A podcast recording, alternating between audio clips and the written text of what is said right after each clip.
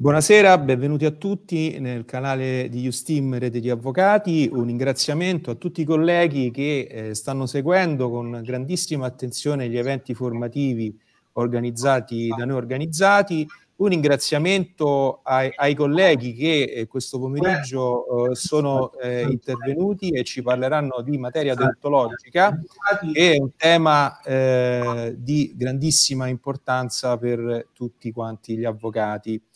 E, um, un ringraziamento uh, va anche al Consiglio dell'Ordine degli Avvocati di Catanzaro che um, ha riconosciuto tre crediti formativi obbligatori al, al, nostro, al nostro, convegno.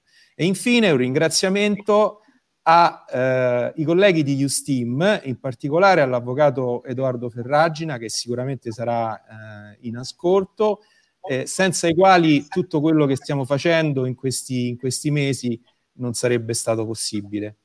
Bene, ehm, io direi di fare una piccola, visto che ehm, una breve presentazione. Allora abbiamo Alessandro, ehm, diciamo in ordine, ehm, eh, in senso orario, abbiamo Alessandro Pedone che è consigliere dell'Ordine degli Avvocati di Bergamo, eh, Daniela Rodolà eh, che è consigliera dell'Ordine eh, degli Avvocati di Catanzaro, e Fabrizio Costarella, che è membro del Consiglio distrettuale di disciplina di Catanzaro.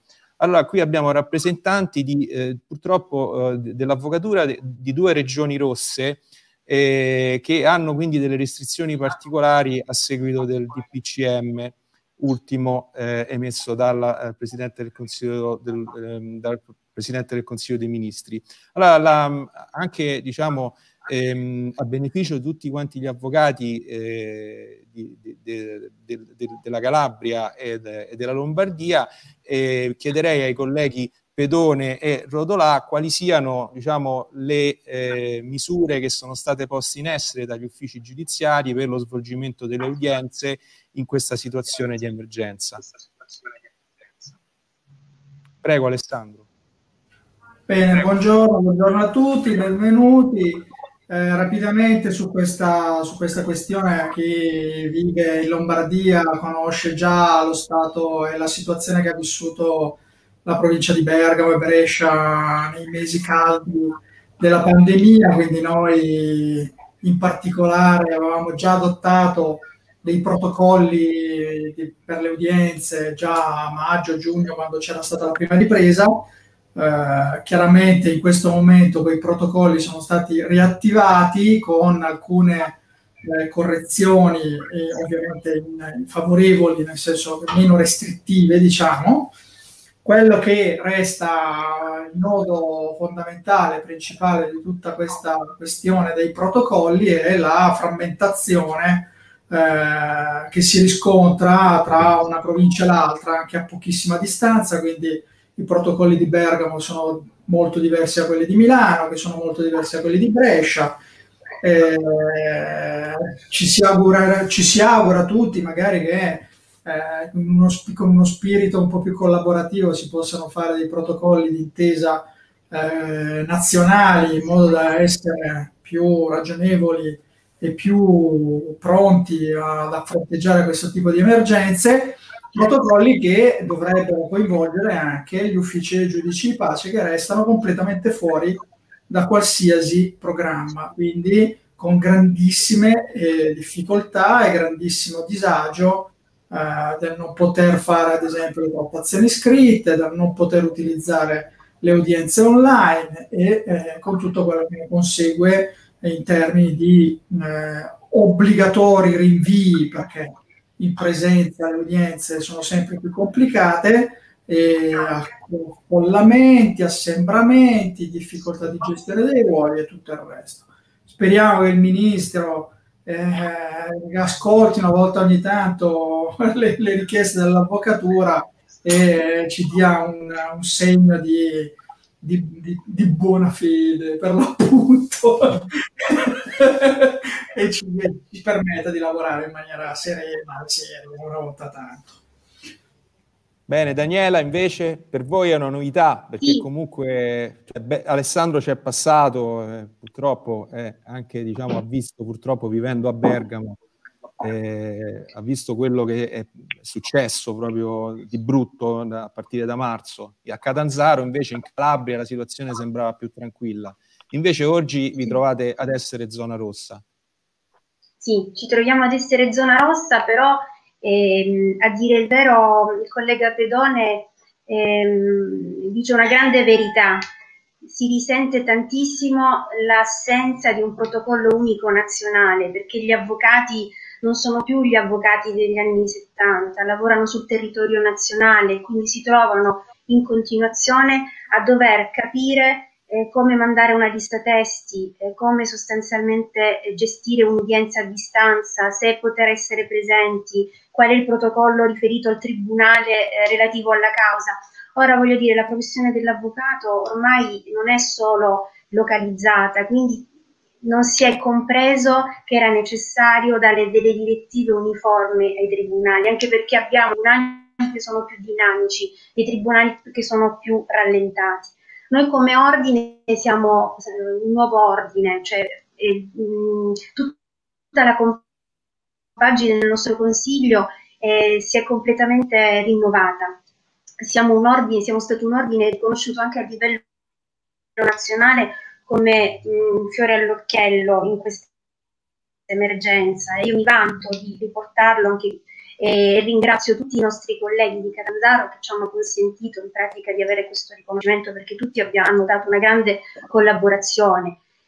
Cosa abbiamo potuto fare? Abbiamo potuto incentivare, sollecitare eh, i protocolli eh, con il Tribunale e, e in pratica e ridurre al minimo mh, la redazione delle, della trattazione scritta delle cause perché siamo comunque consapevoli che la figura dell'avvocato, se in alcuni casi può essere sopperita con le note scritte, non lo è nella gran parte dei casi. Il penale sta subendo forte, un forte arresto, il settore penale, e quindi voglio dire il settore della, della sorveglianza, tutto, tutti sono tutti settori delicati che andrebbero mh, contingentati e regolamentati con una mh, eh, attenzione e con una sensibilità maggiore. Catanzaro lo sta facendo e lo sta facendo, sta venendo incontro ai, eh, ai colleghi ehm, attraverso in pratica una, uno stringente stimolo delle autorità locali. Quindi voglio dire, nell'immediato, ad esempio, noi abbiamo colto al balzo l'invito del Consiglio nazionale forense, quindi la, la circolare, o meglio l'invito di eh, voglio dire, poter sopperire a livello telematico alla posizione delle formule esecutive. Pertanto in pratica ci siamo immediatamente attivati con il nostro Presidente a eh, consentire nell'immediatezza questa nuova strumentazione, a potenziare in pratica il, la digitalizzazione quindi il PCT con gli uffici del giudice di pace che risultano completamente sprovvisti. Quindi voglio dire anche il deposito presso il giudice di pace è tutto contingentato, avviene su appuntamento, voglio dire, la stessa UNEP. Ora, voglio dire, noi come collega di Bergamo ritengo eh, svolgiamo un ruolo importantissimo nel rappresentare le istanze colleghi, dei colleghi nei protocolli, però voglio dire, quello dobbiamo, su cui dobbiamo unirci è richiedere, voglio dire, un protocollo nazionale, quantomeno nelle direttive, eh, nelle macro aree, in macro aree, e limitare al minimo la trattazione scritta, perché voglio dire la trattazione scritta, sebbene comoda in alcuni tipi di rito, come quello per esempio in Corte d'Appello Civile, non lo è, in, non lo è perché la figura dell'avvocato in pratica ha bisogno di essere esercitata nelle aule di giustizia.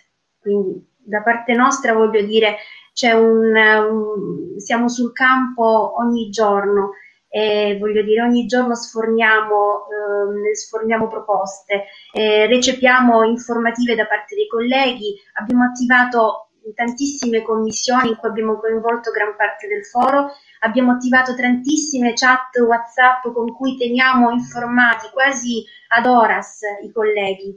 Ora, quello che possiamo fare noi è stare sul pezzo ogni minuto per informare i colleghi ed evitare insomma, che si perdano nelle lungaggini, voglio dire, dei vari uffici. Questo è quello che stiamo facendo, ritengo eh, d'accordo il collega Di.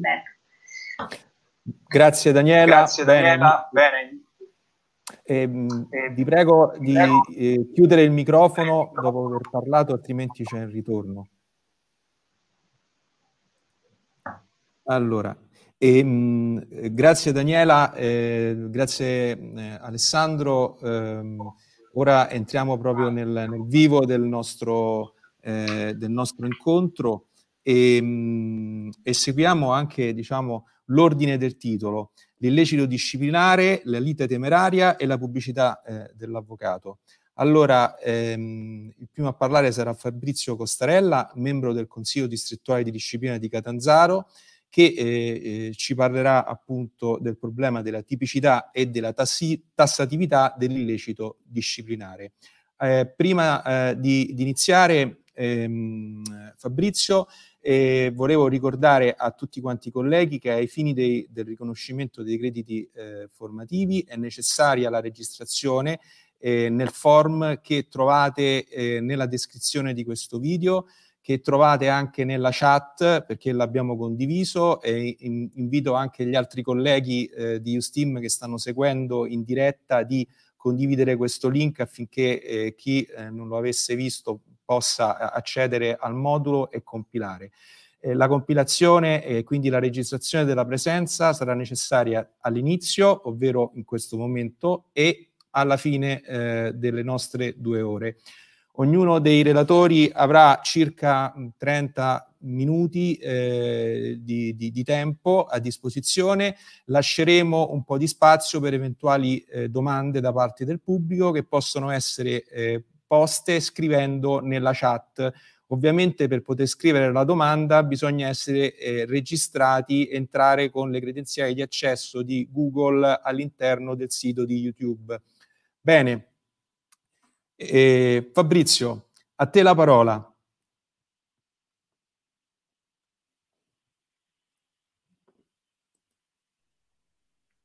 Ecco, sì, buonasera, buonasera, a tutti. Sì, mi hai dato la parola, ma non mi avevi dato sì. il microfono. Buonasera a tutti. A me è stato assegnato come tema mh, quello della tipicità e della tassatività dell'illecito disciplinare, che è un tema eh, molto affascinante, a me molto caro, eh, sia per ehm, l'incarico che ho di consigliere distrettuale di disciplina, sia perché eh, da, da, da, avvocato mi occupo prevalentemente di diritto penale, quindi i temi della tipicità e della ta- tassatività sono sicuramente molto, molto vivi, molto importanti.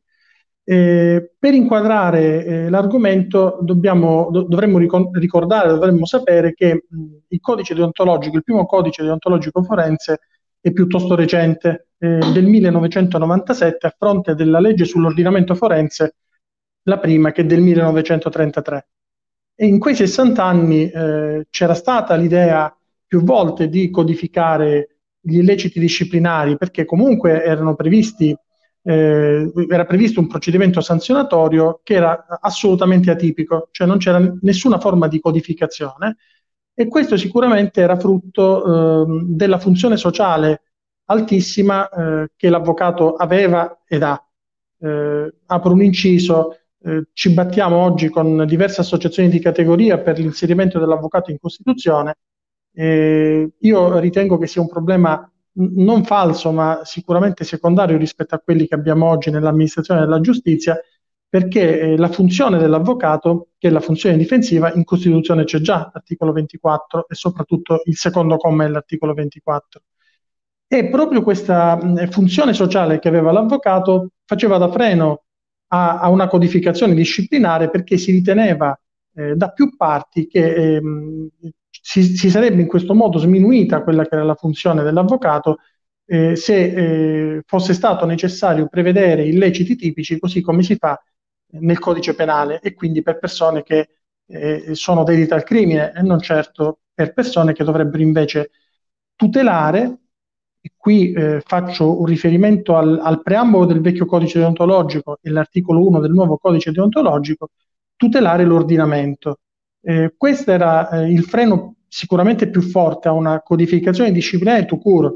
Poi vedremo se è una codificazione tip- che, che prevede tipicità o tipicità dell'illecito perché nel preambolo eh, del vecchio codice disciplinare, oggi sostanzialmente trasfuso nel, nell'articolo 1, è previsto che l'avvocato eserciti la propria attività chiaramente in piena libertà, autonomia e indipendenza per tutelare i diritti e gli interessi della persona, ma soprattutto nell'esercizio della sua funzione l'avvocato vigila sulla conformità delle leggi ai principi della Costituzione, nel rispetto della Convenzione per la salvaguardia dei diritti dell'uomo e dell'ordinamento comunitario. Quindi vedete che il, la funzione dell'avvocato era non solo di difesa del singolo, ma di difesa della collettività attraverso il, il controllo eh, della legalità e il controllo della rispondenza delle leggi alle eh, disposizioni sovraordinate. E per questo motivo è stato necessario attendere oltre 60 anni dalla legge sull'ordinamento eh, forense per avere il primo codice deontologico che è, è entrato in vigore in extremis prima che entrasse in vigore il codice deontologico dell'avvocato europeo, che è dell'anno successivo, e i cui lavori preparatori sono stati chiaramente trasfusi nel nostro codice deontologico che li ha sostanzialmente eh, recepiti. Eh, ciò nonostante c'è chi ancora all'epoca eh, sosteneva eh, l'inutilità o, o, addirittura la dannosità eh, del codice deontologico, e, e chi invece, ehm, e qui entriamo più nel vivo dell'argomento, chi invece riteneva necessario eh, che ci fosse una tipicità, una tassatività dell'illecito disciplinare nel rispetto del principio dell'ullum crimen sine pena. Quindi un richiamo all'articolo 1 del codice penale eh, che a sua volta è esplicazione del principio di legalità dell'articolo 25, di cui all'articolo 25 della Costituzione. Eh, c'era in, in, in, alcuna dottrina un'assimilazione tra un procedimento sanzionatorio di natura amministrativa, qual era il procedimento disciplinare, e uno invece sanzionatorio di, di natura penale, quindi si cercava di mutuare eh, i principi di tipicità e tassatività del codice penale, proprio il codice penale, trasfondendoli nel codice deontologico. Chiaramente era un'operazione che non solo viste le resistenze di un, di, di un, certo tipo di avvocatura, di quella diciamo più romantica, più, più attaccata alla, alla, funzione della toga, eh, secondo quanto ricordava Calamandrei, ma anche per questioni eh, giuridiche, cioè non, non, c'era una piena assimilabilità tra la sanzione disciplinare e la sanzione penale, non poteva quindi questo fine essere perseguito. E noi ne troviamo traccia in alcune eh, norme del codice deontologico, eh, l'articolo 1, eh, l'articolo 5, eh, che definisco l'ambito di applicazione, l'articolo 5, secondo comma del vecchio codice, poi vedremo come è trasfuso nel nuovo, prevedeva che l'avvocato fosse soggetto al procedimento disciplinare per fatti anche non riguardanti l'attività forense, quando si riflettano sulla reputazione professionale o compromettano l'immagine della classe forense, questo articolo denotava la razio del codice deontologico forense, che appunto non era solo quello di sanzione del singolo, ma era quello di tutela della corporazione. E soprattutto l'articolo 60, che è definita curiosamente norma di chiusura, eh, ma è di chiusura solo perché è l'ultimo articolo del codice, in realtà è una norma di apertura, prevedeva che le disposizioni specifiche di questo codice costituissero esemplificazioni dei comportamenti più ricorrenti e non limitassero l'ambito di applicazione dei principi generali espressi. Quindi era il vecchio codice deontologico espressamente atipico e non tassativo. Eh, questo era un assetto, eh, sostanzialmente recepiva il, il codice da Novi. Eh, questo era un assetto che era già eh, assolutamente mh, incongruente, fuori contesto nel 1997, perché eh, rifletteva appunto, io ho parlato prima di spirito romantico, rifletteva appunto la vecchia concezione dell'avvocatura, eh, quindi un, un, un, codice che era di principi, un procedimento che viveva di principi, eh, totalmente svincolato da una produzione legislativa. E quindi si cercava, si è sempre cercato di eh, tassativizzare in qualche modo l'illecito deontologico per via giurisprudenziale. Cioè si cercava di selezionare dei modelli tipo, dei comportamenti tipo che potessero avere rilevanza eh, disciplinare all'interno o all'esterno della vita professionale dell'avvocato.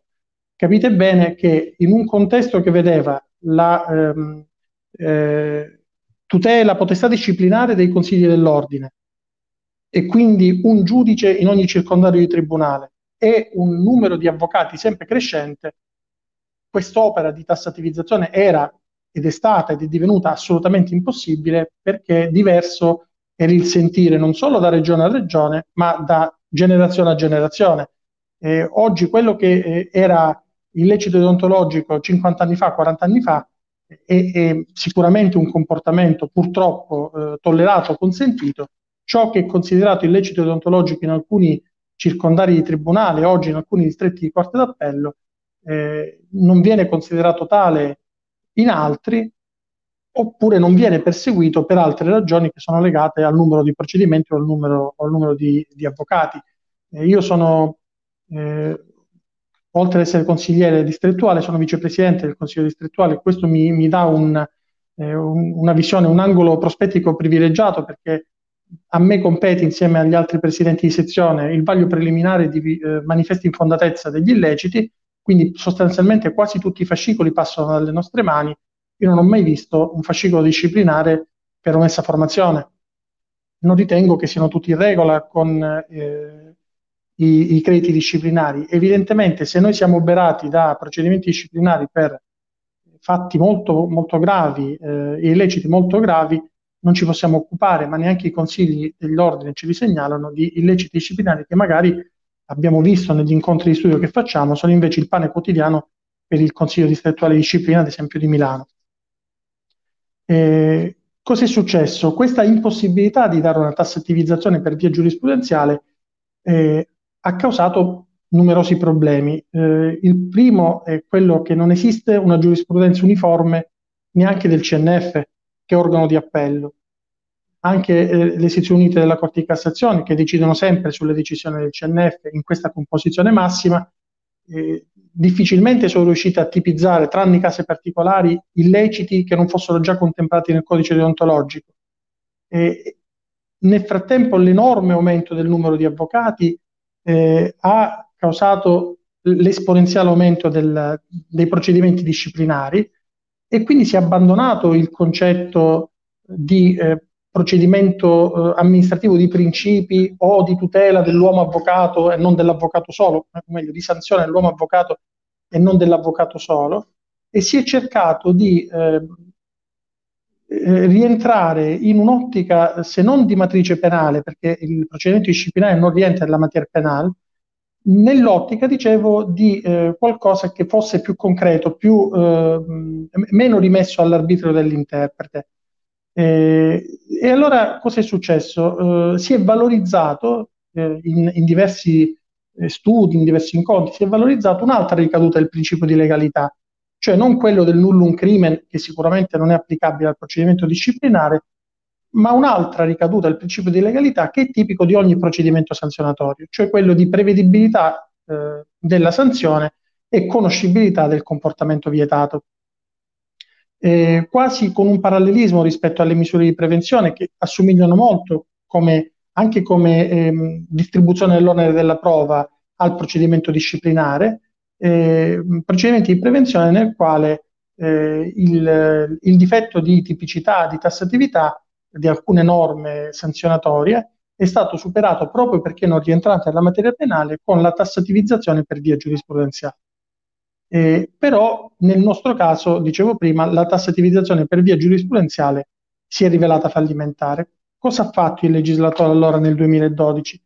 Nel, eh, nella nuova legge professionale ha introdotto il comma 3 dell'articolo 3, che è l'articolo che mh, si occupa, disciplini i doveri di deontologia e che cos- costituisce un, uh, un, un esempio lampante, plastico, della tecnica legislativa del nostro attuale legislatore. Eh, ve ne do lettura perché possiate averne immediata contezza. Solamente il secondo inciso del terzo comma. Il codice deontologico espressamente individua tra le norme in esso contenute quelle che, rispondendo alla tutela di un pubblico interesse al corretto esercizio della professione, hanno rilevanza disciplinare. Tali norme, per quanto possibile, devono essere caratterizzate dall'osservanza del principio della tipizzazione della condotta, e devono contenere l'espressa indicazione della sanzione applicabile. Quindi vedete il legislatore introduce espressamente il, il principio di tipizzazione dell'illecito disciplinare e anche di determinazione della sanzione, ma è una tipizzazione e una determinazione soltanto tendenziale, per quanto possibile questa riforma della legge professionale, o meglio questa eh, ambiguità della riforma della legge professionale la troviamo anche nel codice deontologico che segue di pochi anni, del 2014, il nuovo codice deontologico. che ha cercato di integrare eh, questa disposizione eh, legale, legislativa, con alcune disposizioni regolamentari che potessero, se non eh, perseguire la tipizzazione, che è solo tendenziale, quantomeno restringere l'ambito di operatività del codice deontologico forense. E si è fatto eh, introducendo il comma 2 dell'articolo 4, cioè ehm, un eh, principio di doppia, eh, doppia, deontologia, si chiama eh, maniera così un po' atecnica, cioè una deontologia per gli, gli illeciti commessi nell'esercizio della professione e una per quelli costituenti reato. Eh, e poi l'articolo 9 eh, sui doveri di probità, dignità, decoro e indipendenza, il comma 2, che disciplina una ultra attività eh, del codice disciplinare forense, prevedendo che l'avvocato debba osservare i doveri di probità, dignità e decoro anche al di fuori dell'attività professionale. Quindi si è cercato di ridurre, chiaramente non essendo perseguibile la tipizzazione, si è cercato di ridurre l'ambito di operatività del, eh, del codice deontologico forense, quindi prevedendo che si applicasse soltanto ai fatti commessi nell'esercizio della professione forense, con l'eccezione di quelli costituenti reato e di quelli violativi dei doveri di dignità, eh, probità e decoro. Eh, c'è stata subito una ricaduta giurisprudenziale di questo eh, principio, di questa riforma legislativa e regolamentare, perché il Consiglio nazionale forense con la decisione 137 del 2018 e anche le sezioni unite con la 2273 del 2018 eh, hanno eh, sia pure nell'assai infelice formulazione della norma, eh, hanno valorizzato il principio di tendenziale tipizzazione dell'illecito disciplinare, eh, dichiarando, assolvendo degli incolpati per fatti che, eh, eh pur essendo sicuramente con la vecchia disciplina rientranti nell'illecito eh, disciplinare, eh, non lo erano più con la nuova disciplina perché non erano espressamente previste dal codice deontologico non eh, costituivano reato, non erano stati commessi nell'esercizio della professione e non violavano il, il, i doveri di dignità, probità e decoro. E tuttavia eh, la norma non prevede questo, perché la norma prevede una tendenziale tipizzazione. E così la giurisprudenza ha avuto uno dei suoi classici reveillement, cioè un cambio di eh, indirizzo che poi si è consolidato e stabilizzato, eh, nuovamente sia il CNF che la Cassazione nel 2019, in questo caso. La, la decisione cardine dell'84 del 2019 del, del CNF hanno riaffermato che in difetto di una previsione espressa di tipizzazione, il procedimento disciplinare non può essere informato al principio di eh, legalità di cui all'articolo 25 Costituzione e articolo 1 Codice Penale e pertanto è illecito disciplinare anche quello che non è tipizzato, purché eh, vulneri, e qua si è tornato quasi alla vecchia concezione del vecchio codice, vulneri in qualche modo eh, l'autorevolezza della professione. Eh, quindi ad oggi il codice deontologico è sicuramente caratterizzato da una eh, perseguita tendenziale tipizzazione, ma da una assoluta invece indeterminatezza, atipicità tanto dell'illecito quanto della sanzione. Quali sono le cause della scelta, o meglio, o meglio, Finisco con un altro passaggio.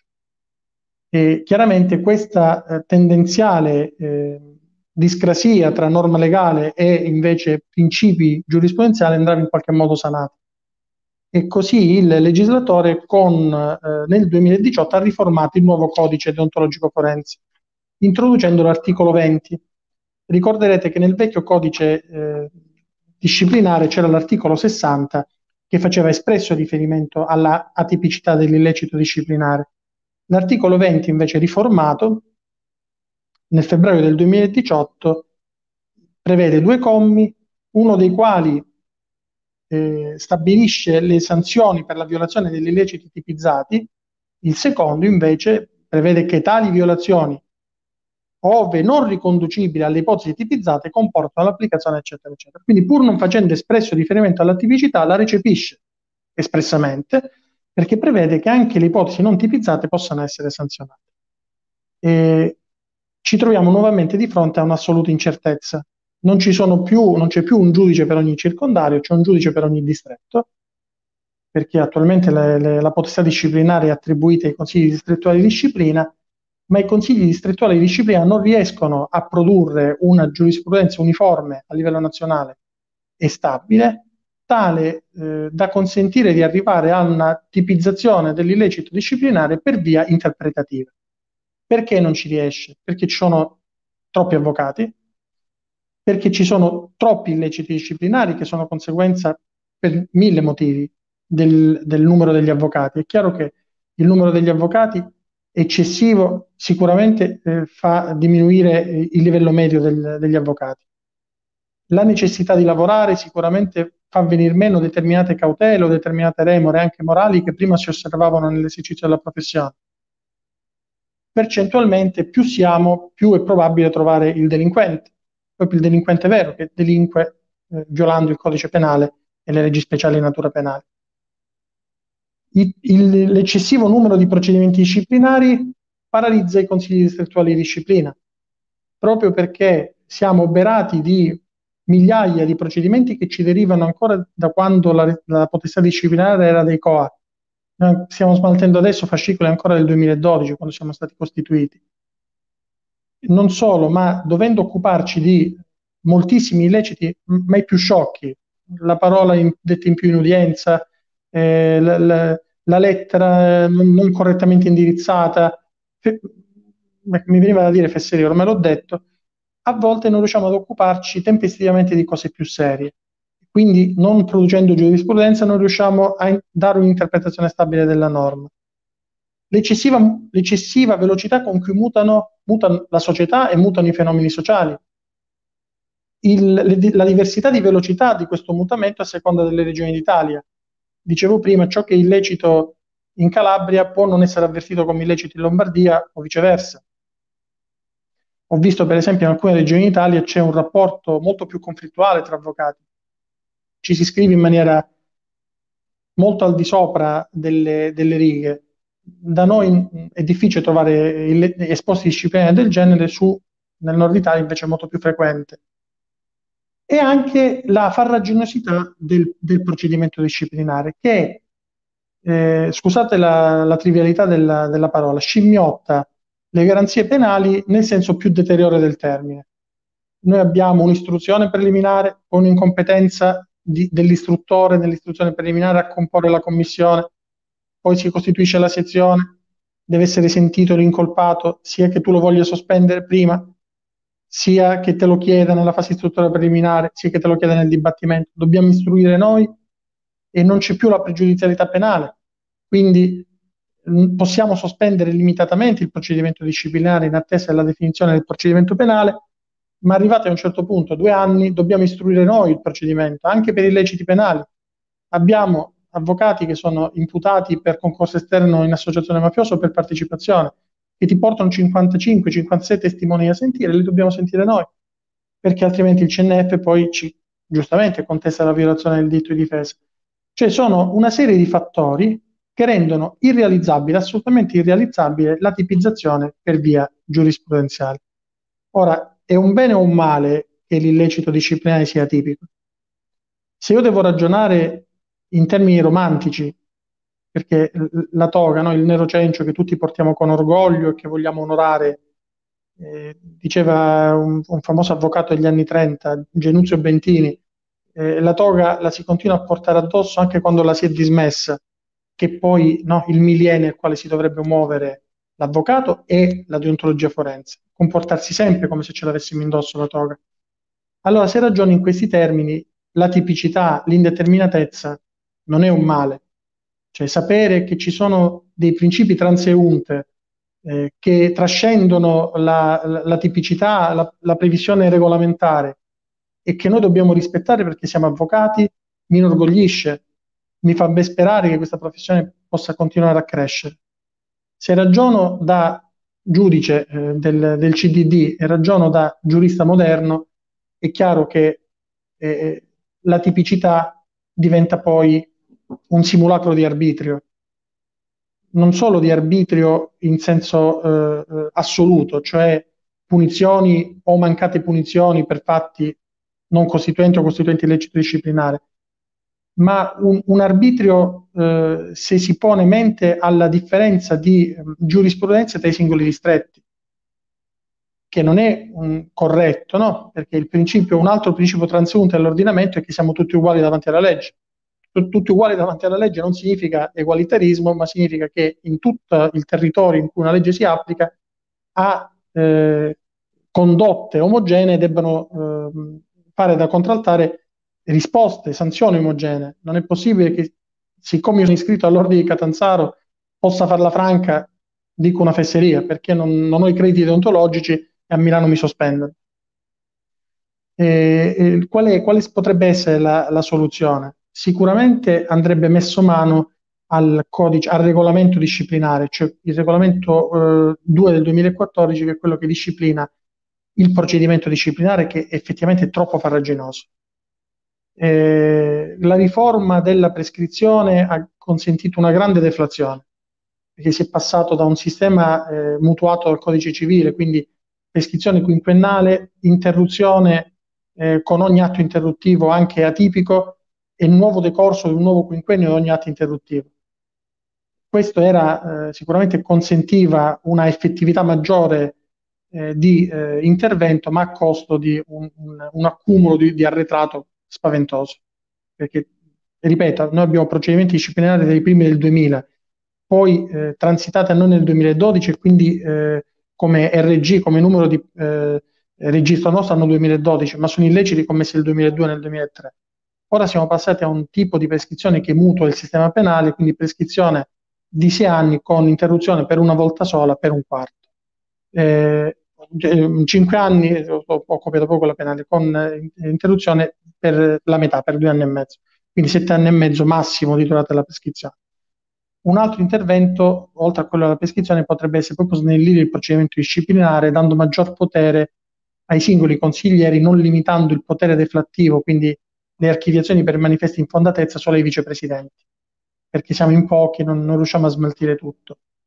È chiaro che però la soluzione migliore sarebbe quella di un self-cleaning al nostro interno, cioè riappropriarci un po' di quella ecco, spirito romantico, di quella dignità che forse eh, in alcuni passaggi abbiamo, abbiamo perso e che eh, ci obbliga, purtroppo ci obbliga ancora oggi a far ricorso alla, tipic- alla tipicità del, eh, dell'illecito disciplinare perché la tipicità sarebbe poi il refugium per tutti coloro che sono abituati a attraversare trasversalmente la vita professionale e poi potrebbero difendersi dicendo ma l'ipotesi non è contemplata e io devo essere assolto, anche per fatti che sono sicuramente sgradevoli e, e spiacevoli. Eh, io ho finito il mio intervento, non so neanche se sono rimasto nei tempi perché mi sono un attimo accalorato, vi ringrazio di, di avermi eh, ascoltato. Fabrizio, grazie, sei rientrato perfettamente nei termini, nei tempi. Eh, ti ringrazio anche per questo invito no, a, a, riacquistare eh, il rispetto, anche quel, quel, quel principio no, profondo, intimo che tutti gli avvocati dovrebbero, dovrebbero avere, cioè il principio di colleganza, del rispetto del collega, rispetto delle, possiamo dirlo anche, diciamo, senza sembrare eh, diciamo troppo old style, le buone maniere, ecco, e le buone maniere che dovrebbero informare i comportamenti di tutte le persone nella vita, ma soprattutto degli avvocati, perché gli avvocati a me insegnarono quando iniziai a fare la pratica, eh, portano in tribunale le istanze dei, dei propri clienti, ma non devono diventare parti a loro volta e non devono farsi coinvolgere oltre un certo limite, perché sennò alla fine non, non, non svolgono eh, bene quello che è il proprio compito, avente rilevanza, come giustamente hai eh, notato all'inizio della tua, ehm, della tua relazione, rilevanza costituzionale. Bene, eh, io direi ehm, a questo punto di, di, andare avanti, invito chiaramente tutti i colleghi che volessero fare delle domande a scriverle nell'area di chat e noi le gireremo ai nostri relatori. E passo la parola ehm, a Daniela eh, Rodolà che invece ci parlerà di, un, di, una norma molto controversa, ma direi anche abbast- abbastanza poco applicata, che è l'articolo 96 del codice di procedura civile, e la rilevanza che può avere questa norma eh, in, un, in, un, ambito deontologico e soprattutto in un ambito di responsabilità dell'avvocato, responsabilità professionale dell'avvocato nei confronti eh, del, eh, proprio, del, proprio, cliente. Eh, a te la parola, Daniela. Allora, io ho scelto questo argomento perché ehm, è opportuno parlare tutti insieme di questo, cioè di cosa? Dell'obbligo di informazione, del dovere di informazione che, che grava in pratica sull'avvocato nei confronti dei clienti e soprattutto alla luce del fatto che eh, io invece risco, ho riscontrato eh, un crescente numero di casi in cui in pratica la responsabilità dell'avvocato nella scelta di, nella strategia difensiva o comunque nell'accesso all'azione giudiziaria sia dalla, dal lato attivo sia in sede di, ehm, di difesa, in, in, sede difensiva, una serie di sentenze in cui in pratica viene eh, contemplata la responsabilità aggravata imputandola eh, ad una cattiva scelta difensiva e, e quindi aprendo la strada ad un contenzioso del cliente nei confronti dell'avvocato. Ora, ehm, nello studiare eh, questo argomento mi sono imbattuta in un'evoluzione giurisprudenziale assai inquietante, perché è vero che la nostra attività non svolge, non è un'attività tipicamente di risultato, però alcuni arresti giurisprudenziali in pratica sono veramente raccapriccianti. Perché? Perché sostanzialmente eh, durante il periodo in cui si ragionava sulla riforma del codice deontologico forense, addirittura era stata paventata l'opportunità di inserire una norma la quale prevedesse la responsabilità solidale dell'avvocato in caso di soccombenza ex articolo 96 CPC, quindi in caso di responsabilità per aggravata eh, dall'instaurazione di una lite o da una difesa eh, giudiziaria assolutamente infondata e quindi basata su presupposti che non avrebbero avuto alcun eh, esito favorevole. È una cosa molto inquietante al punto che un tribunale, addirittura un tribunale di Cagliari arrivò a, direttamente in sentenza a ritenere la responsabilità solidale dell'avvocato. Ora, grazie al cielo in pratica non è stata accolta eh, questa, questa mh, ipotesi e noi ora ci troviamo con un articolo 27 del codice deontologico che espressamente però prevede che l'avvocato debba informare la parte assistita all'atto dell'assunzione dell'incarico, ve lo leggo testualmente, il primo comma, delle caratteristiche e dell'importanza di quest'ultimo e delle attività da espletare, precisando le iniziative e le ipotesi di soluzione. Ora, l'articolo 27 ehm, contempla numerosi altri capi, numerosi altri commi, però voglio dire, sembra innocuo a prima vista, però se poi si vanno a guardare tutte le evoluzioni giurisprudenziali ci, ci rendiamo conto che l'obbligo di informazione è assolutamente una, ehm, un dovere di informazione, è assolutamente un aspetto importantissimo nella nostra professione che non dobbiamo in nessun modo sottovalutare, ma già al momento del conferimento dell'incarico. Questo perché?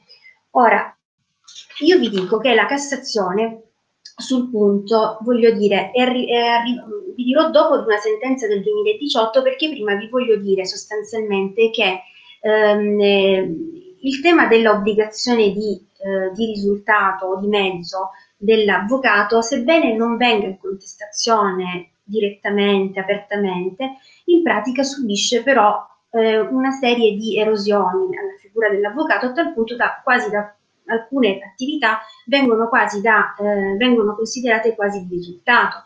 Sostanzialmente noi ci troviamo ad esempio mh, una cassa, due cassazioni o comunque numerose sentenze che poi si, eh, si innestano in questo solco tracciato, in cui sostanzialmente la Cassazione addirittura arriva a dire che si tratta di, eh, si arriva ad avere un'obbligazione eh, di risultato laddove sostanzialmente eh, l'avvocato ex ante ehm, in pratica poteva ehm, informare debitamente il cliente eh, dell'esito, di un determinato esito del contenzioso, della lite, perché non si trattava di circostanze meramente opinabili. Ora, quindi la Cassazione in sostanza dice laddove non si possa opinare su una circostanza, l'obbligo dell'avvocato diventa un obbligo di, eh, di risultato e quindi non è giustificabile il suo errore nella strategia difensiva, pertanto in capo all'avvocato nell'espletamento dell'incarico lui dovrà come obbligo, avrà come obbligo quello di dissuadere sostanzialmente il cliente dall'intentare un'azione o dal resistere da un'azione laddove invece dovrebbe eh, invitarlo ad una transazione dell'avvertenza.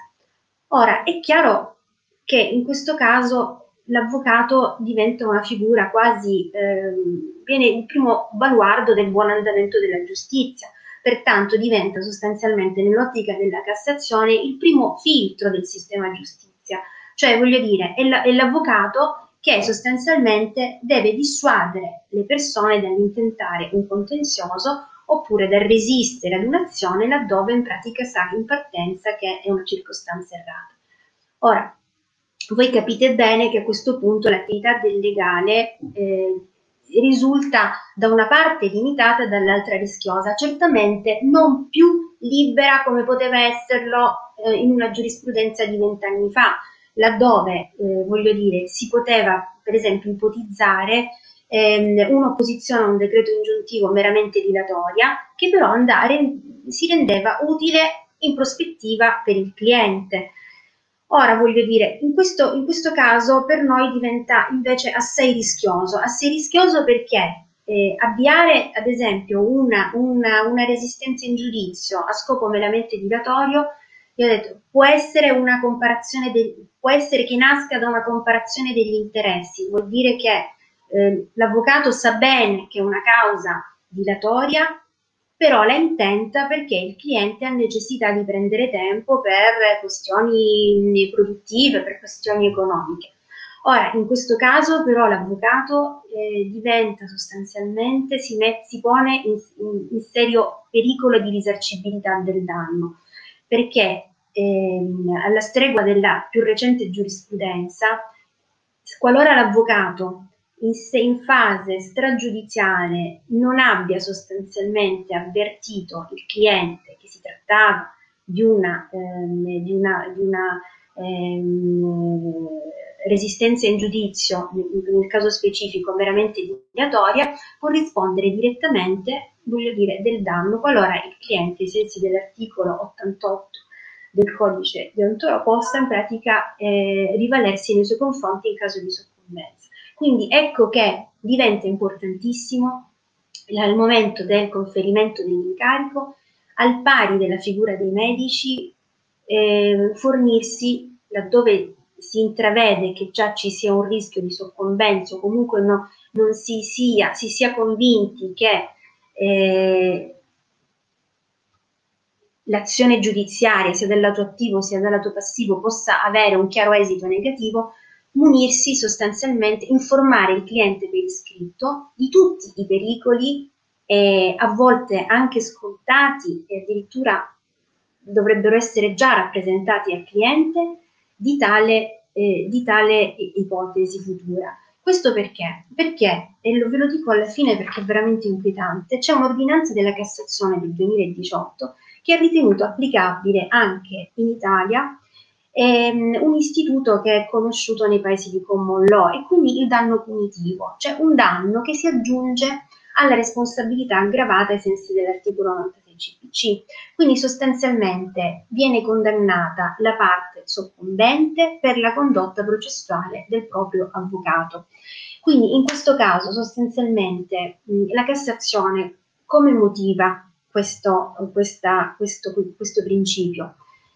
Nel senso che eh, da un lato dà un enorme valore alla classe forense, nel senso che dice proprio per la, il prestigio da attribuire alla classe forense, a, al ceto forense viene affidato un primo filtro, sulla, eh, voglio dire, sull'introduzione di una causa o sulla resistenza in giudizio. E questo primo filtro viene nel ragionamento della Cassazione equiparato quasi ad una funzione pubblicistica dell'avvocato. Quindi come dare un contentino, siete una figura importantissima nel sistema giustizia e in quanto tali, qualora non ottemperiate a questa funzione che noi vi riconosciamo, voglio dire, il vostro cliente viene condannato per la, condot- per la vostra condotta processuale. Ora, quindi è chiaro che non avendo potuto introdurre, perché non è prevista dalla legge, una responsabilità di natura solidale, ci potremmo ritrovare in sentenze, si sono ritrovati in sentenze colleghi, una condanna, una condanna per condotta processuale del proprio avvocato, quindi un cosiddetto danno punitivo, che paradossalmente nel nostro Stato eh, di diritto non, non è, cioè, secondo me è, è, assolutamente impensabile perché è, ve- è, pur vero che un avvocato, eh, un bravo avvocato o un avvocato mediamente diligente eh, in ipotesi che non sono altamente opinabili riesce a fare un giudizio prognostico, però è pur vero eh, che le sfaccettature nella professione sono tantissime e che noi non, non, vi, non siamo in uno stato di common law o comunque sul principio dello stare decisi, pertanto troviamo un precedente e sappiamo che il giudice si uniformerà a quel precedente. Tanti di voi sanno bene che la nostra, eh, cioè sanno bene che ci sono, no, tutti, cioè non tanti di voi, tutti sanno bene e si sono magari trovati in circostanze in cui in corso di causa è, è cambiato l'indirizzo. Quindi voglio dire, addirittura eh, è nato proprio, eh, cioè la stessa Cassazione che in, in alcuni casi in pratica riconosce la Cassazione delle sentenze perché c'è stato un mutamento di indirizzo giurisprudenziale in corso di causa che non poteva eh, cioè, sostanzialmente essere prevedibile da parte degli avvocati. Ora voi direte, è chiaro che in, in siffatte ipotesi è difficile configurare la responsabilità dell'avvocato, ma a parere mio, voglio dire, non è così netta la distinzione e la eh, risarcibilità del danno nei confronti dell'avvocato, così facendo trova non una strada, eh, trova un'autostrada. Pertanto oggi si rende necessario da parte dell'avvocato, laddove intraveda eh, un rischio eh, a priori nella, eh, nella, causa che va a, a, ad assumere, la necessità di munirsi di un consenso informato e quindi di, sosten- di ehm, sgravarsi, se possiamo utilizzare questo, da un'eventuale responsabilità in una futura soccombenza o comunque di informare il cliente che la resistenza in giudizio può esporlo ad una serie di danni che potrebbero essere anche solamente danni derivanti da una condanna alle spese per vita temeraria o da una semplice condanna alle spese perché per esempio era maturata la prescrizione. Voglio dire, Tante sono le fattispecie, ma il consenso informato in questa ipotesi è essenziale. È essenziale ancora di più dove? Dove il cliente formalmente vi chiede ad esempio un eh, parere preventivo al, al, al, contenzioso. Allora, in questo caso bisogna fare una doppia, eh, avere una doppia cautela, perché la Cassazione sul punto ha espressamente ritenuto che nel caso in cui l'avvocato presti un, eh, un parere, stragi- un'attività stragiudiziale sotto forma di parere preordinato al, all'avviare oppure nuovo contenzioso, in questo caso la soccombenza, e quindi l'andare contro al parere, la soccombenza nel giudizio causata sostanzialmente da un errato parere, lo espone ai danni al pari di una responsabilità di risultato. Questo perché? Perché la Cassazione dice il cliente ti ha chiesto per iscritto un parere e si è affidato completamente alla tua competenza tecnica. Nel dare questo parere e nel poi apprestare la successiva attività difensiva, sostanzialmente sei diventato quasi un socio del tuo cliente perché l'hai invogliato, l'hai, eh, l'hai convinto che era proficuo per i suoi particolari interessi avviare quel contenzioso. A questo punto la Cassazione dice non è più un'obbligazione di mezzi in cui tu eh, hai, eh, ti sei, hai adottato l'impegno assumendo la causa di eh, prestare la normale diligenza del professionista e in pratica salvo poi l'alea, la normale area del giudizio. In questo caso tu hai invogliato il cliente a resistere nel giudizio, ad avviare il giudizio, gli hai, ehm, hai messo per iscritto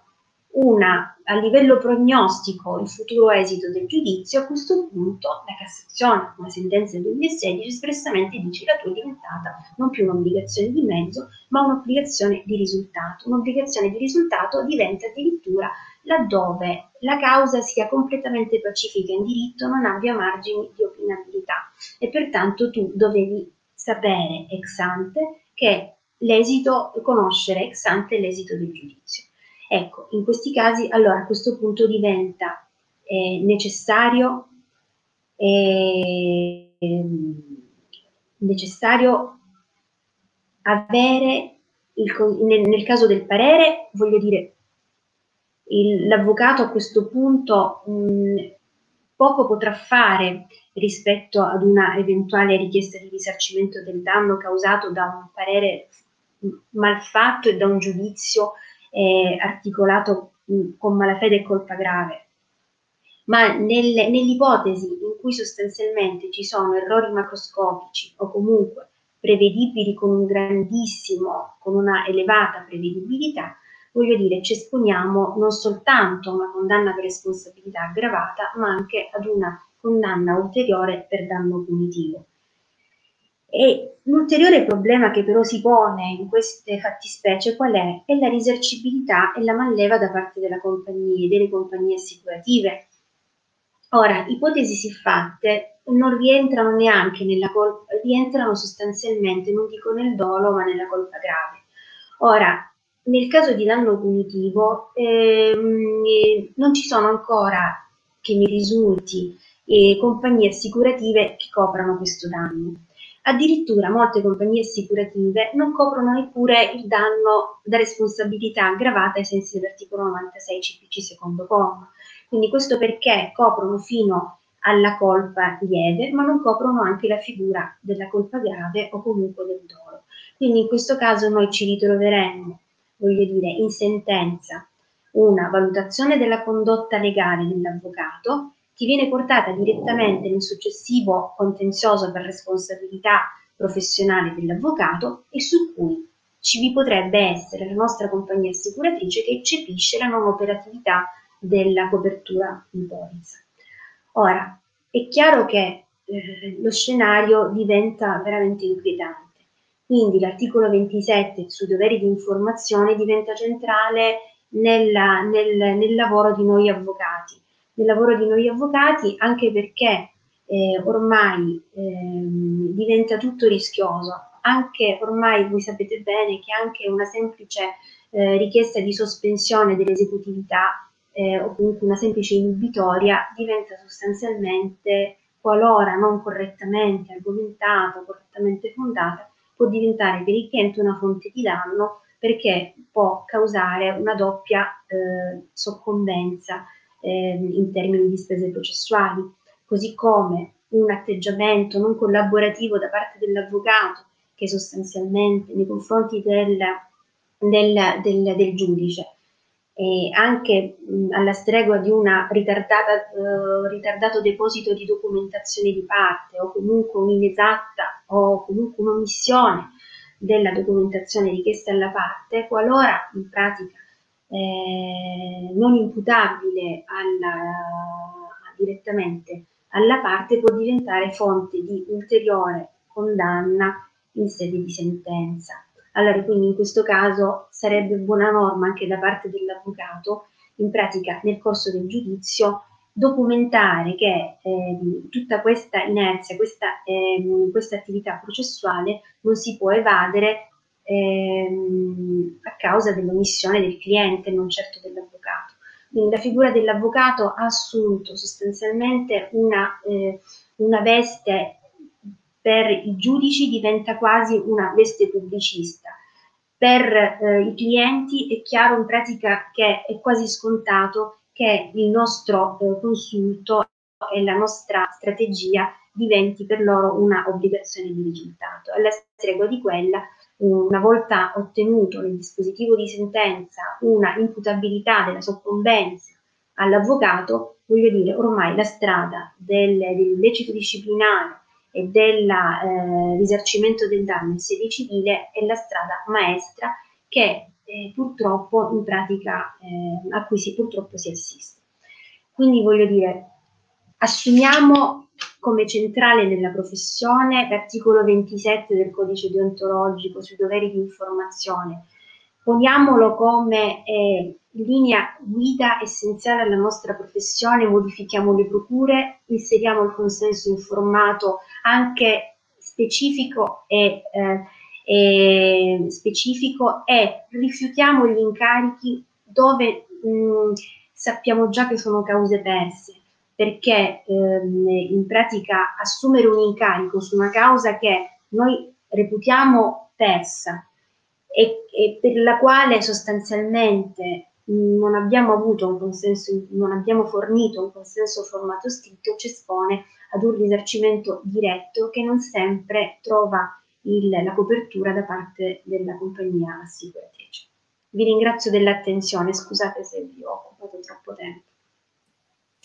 No, guarda Daniela, il tuo, il tuo, intervento è stato interessantissimo e non hai sicuramente abusato del tempo che ti è stato messo a disposizione, anzi potevi parlare anche di più, ma comunque io ti sollecito perché mentre durante la tua relazione sono eh, arrivate delle domande interessanti. Sì. Allora, ehm, adesso questa qui la giro subito eh, in, in schermo. Allora, se il parere prognostica la soccombenza, l'avvocato può assumere il patrocinio o deve rinunciarvi? Eh, no, non c'è un obbligo di rinunciare, eh, c'è però da parte del legale eh, il, la, la, mm, io direi, io la considererei obbligatoria, cioè per se stessi, cioè nel senso, in questo caso dovresti munirti di un consenso informato, cioè nel senso rappresentare il cliente che eh, tu eh, vai incontro ad una, ehm, soccombenza, ehm, ad una soccombenza come da parere e quindi i costi di questa soccombenza, perché in base all'articolo 27 del dovere di, inform- doveri di informazione, addirittura in pratica l'avvocato deve illustrare i futuri costi di una, di, della, del giudizio e quindi eh, in caso di soccombenza. Quindi in questo caso è vero che da un lato esiste eh, la funzione pubblicista e quindi un dovere morale da parte dell'avvocato di non intentare azioni pretestuose come se lo sarebbero in questo caso, però non c'è nessun obbligo di non intraprendere questa azione. Potrebbe anche non interessarti il parere del, del giudicante che ritiene che l'avvocato Daniela Rodolà ha intentato una causa palesemente infondata, potrebbe non interessarmi questo parere laddove io ritengo di eh, comunque continuare ad assistere un, un mio vecchio cliente. E quindi però l'importante è che eh, nel rapporto eh, contrattuale tra avvocato e cliente sia chiaro che viene intentata questa azione, se si decide di intraprendere viene intentata questa azione, però so- sostanzialmente in pratica lo si avverte che andrà incontro ad una sicura soccombenza e pertanto in corso di causa si caldeggia un'attività transattiva. Ora, in questo caso voglio dire, non ci sono mm, voglio dire, eh, violazioni di nessun genere, quindi neppure ritengo dal punto di vista deontologico perché il dovere di lealtà e di probità nei confronti del, eh, del cliente viene rispettato. Benissimo, grazie. Un'altra domanda, un'altra domanda che, che giro ehm, da parte di Maria Gabriella Quadri. Ciao Lella, una vecchia amica. Eh, può, esservi, può, essere fonte di responsabilità rappresentare al cliente che potrebbe far causa senza approfondire la fondatezza della domanda, poiché le spese legali sarebbero coperte da polizza di tutela legale. Cioè alla fine il cliente che ha la, la polizza di tutela legale alla fine si sente pure un po' respon- deresponsabilizzato no? di fronte a a una possibile soccombenza o comunque all'eventualità no, di dover no, perdonami Mario, non ho capito la domanda. Cioè l'avvocato eh, sarebbe consapevole della soccombenza? Il, diciamo, il cliente ha una polizza di tutela legale, comunque viene coperto dal, per le spese legali da questa polizza assicurativa e quindi diciamo, è un po' meno responsabilizzato rispetto all'eventualità di una, di una, di una soccombenza nella causa, no? che chiaramente comporterebbe l'obbligo di pagare la, il proprio avvocato, ma anche le spese legali eh, della, della, controparte. Però quindi è configurabile un profilo di responsabilità professionale in questo caso, quando in un certo ma senso. Responsabilità con la copertura assicurativa ci, si, presenta, si, si, si, crea di fatto un abuso del, dello strumento processuale, un abuso potenziale dello strumento. No, potrebbe essere, se, se, se, si viene a conoscenza della compagnia assicuratrice, chiaramente in pratica, cioè, voglio dire, potrebbe essere fonte di esclusione dell'operatività della, della clausola. Cioè della, tra l'altro, della, tra l'altro. Eh, eh, quindi voglio dire, la compagnia assicuratrice potrebbe intendere il patto, il patto come doloso e quindi voglio dire non... non assolutamente, eh. Assolutamente. E certo. voglio dire, è chiaro, è rischiosissimo perché in ipotesi in cui si dovesse azionare un contenzioso, l'avvocato non potrebbe nemmeno tirare fuori un parere, voglio dire, negativo per dire io ti ho detto di non farla, cioè però, eh, quindi voglio dire, non... non eh, è, rischioso, è rischiosissimo in questo caso, in pratica qualora ci sia eh, il coinvolgimento anche dell'assicurazione, perché certo. eh, può esserci un patto, eh, anche perché poi tra l'altro l'assicurazione neppure coprirebbe, perché sostanzialmente in caso di responsabilità professionale, se l'esito della causa sarebbe stato comunque negativo, cioè voglio dire non, non, non coprono per il danno da responsabilità professionale. Certo, ecco, no, poi tra l'altro c'è un articolo, la legge 124 del 2012 che ha introdotto l'obbligo di preventivo, prevede anche eh, l'obbligo da parte dell'avvocato di eh, comunicare al cliente anche forma orale eh, quale sia il grado di complessità dell'incarico, esatto. che questo, questa norma trova riscontro anche nell'articolo 27,1 del codice deontologico. E allora io mi domando, cioè, probabilmente, sicuramente l'avvocato deve anche sostenere le cause difficili, portare avanti le cause difficili, altrimenti non avremo quelle cause no? che eh, sono contrarie alla giurisprudenza cosiddetta dominante, altrimenti non avremmo giurisprudenza evolutiva, del, del, del, non ci sarebbe stato il danno esistenziale chiaramente, no? perché eh, quella era soltanto una, un'elaborazione della dottrina, se non ci fosse stato un avvocato che contro diciamo, tutti i precedenti giurisprudenziali e eh, la visione fino a quel momento che c'era no? Della, dell'interpretazione delle norme, eh, non ci fosse stato un avvocato a portare nelle aule di tribunale eh, e per te- a tentare di, di, di, convincere il giudice no? Eh, sul fondamento della, del, del, danno esistenziale, faccio un esempio, il primo che mi viene, sicuramente non avremmo oggi una, una fattispecie che ormai è entrata a far parte del nostro ordinamento però è chiaro che il cliente deve essere comunque avvisato e giustamente eh, deve essere anche diciamo, informato eh, con un consenso scritto dove vengono indicati tutti diciamo, gli elementi ehm, prognostici in, in ordine al, al, buon andamento eh, e alle possibilità di, eh, di, di esito positivo eh, della causa. io Ma penso... Assolutamente... Ecco, hai assolutamente mm. ragione Mario, se posso aggiungere solo due incisi a beneficio di tutti, no? Eh, in pratica il, la giurisprudenza, ricordiamo un, un aspetto che eh, voglio dire, la giurisprudenza nelle varie i vari provvedimenti che vi ho illustrato per sommi capi, è chiaro che spinge, nella figura dell'avvocato, spinge addirittura ehm, ai sensi del 1176,2 la Cassazione dice tu hai un dovere di dissuasione e quindi lo, c'è questo dovere di dissuasione al fare cause non fondate e in pratica la Cassazione lo, rinvieni, lo rinviene dal 1176, no?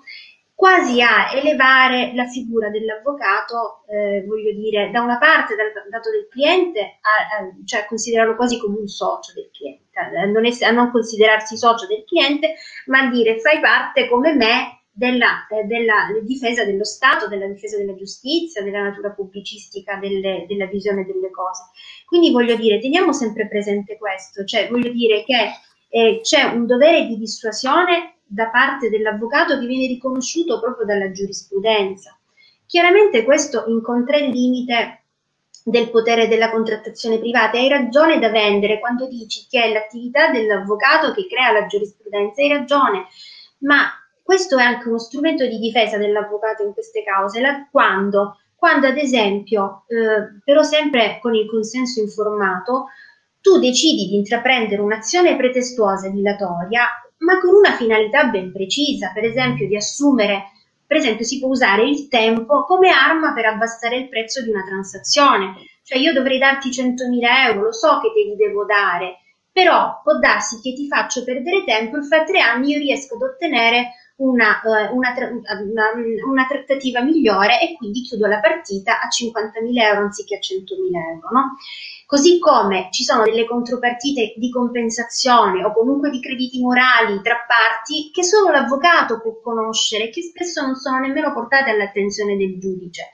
Ecco perché mm, cioè, tu, tu, parli ad esempio della figura del danno esistenziale, tutte figure create dalla giurisprudenza ma sulla scorta degli impulsi che vengono sempre dal ceto forense.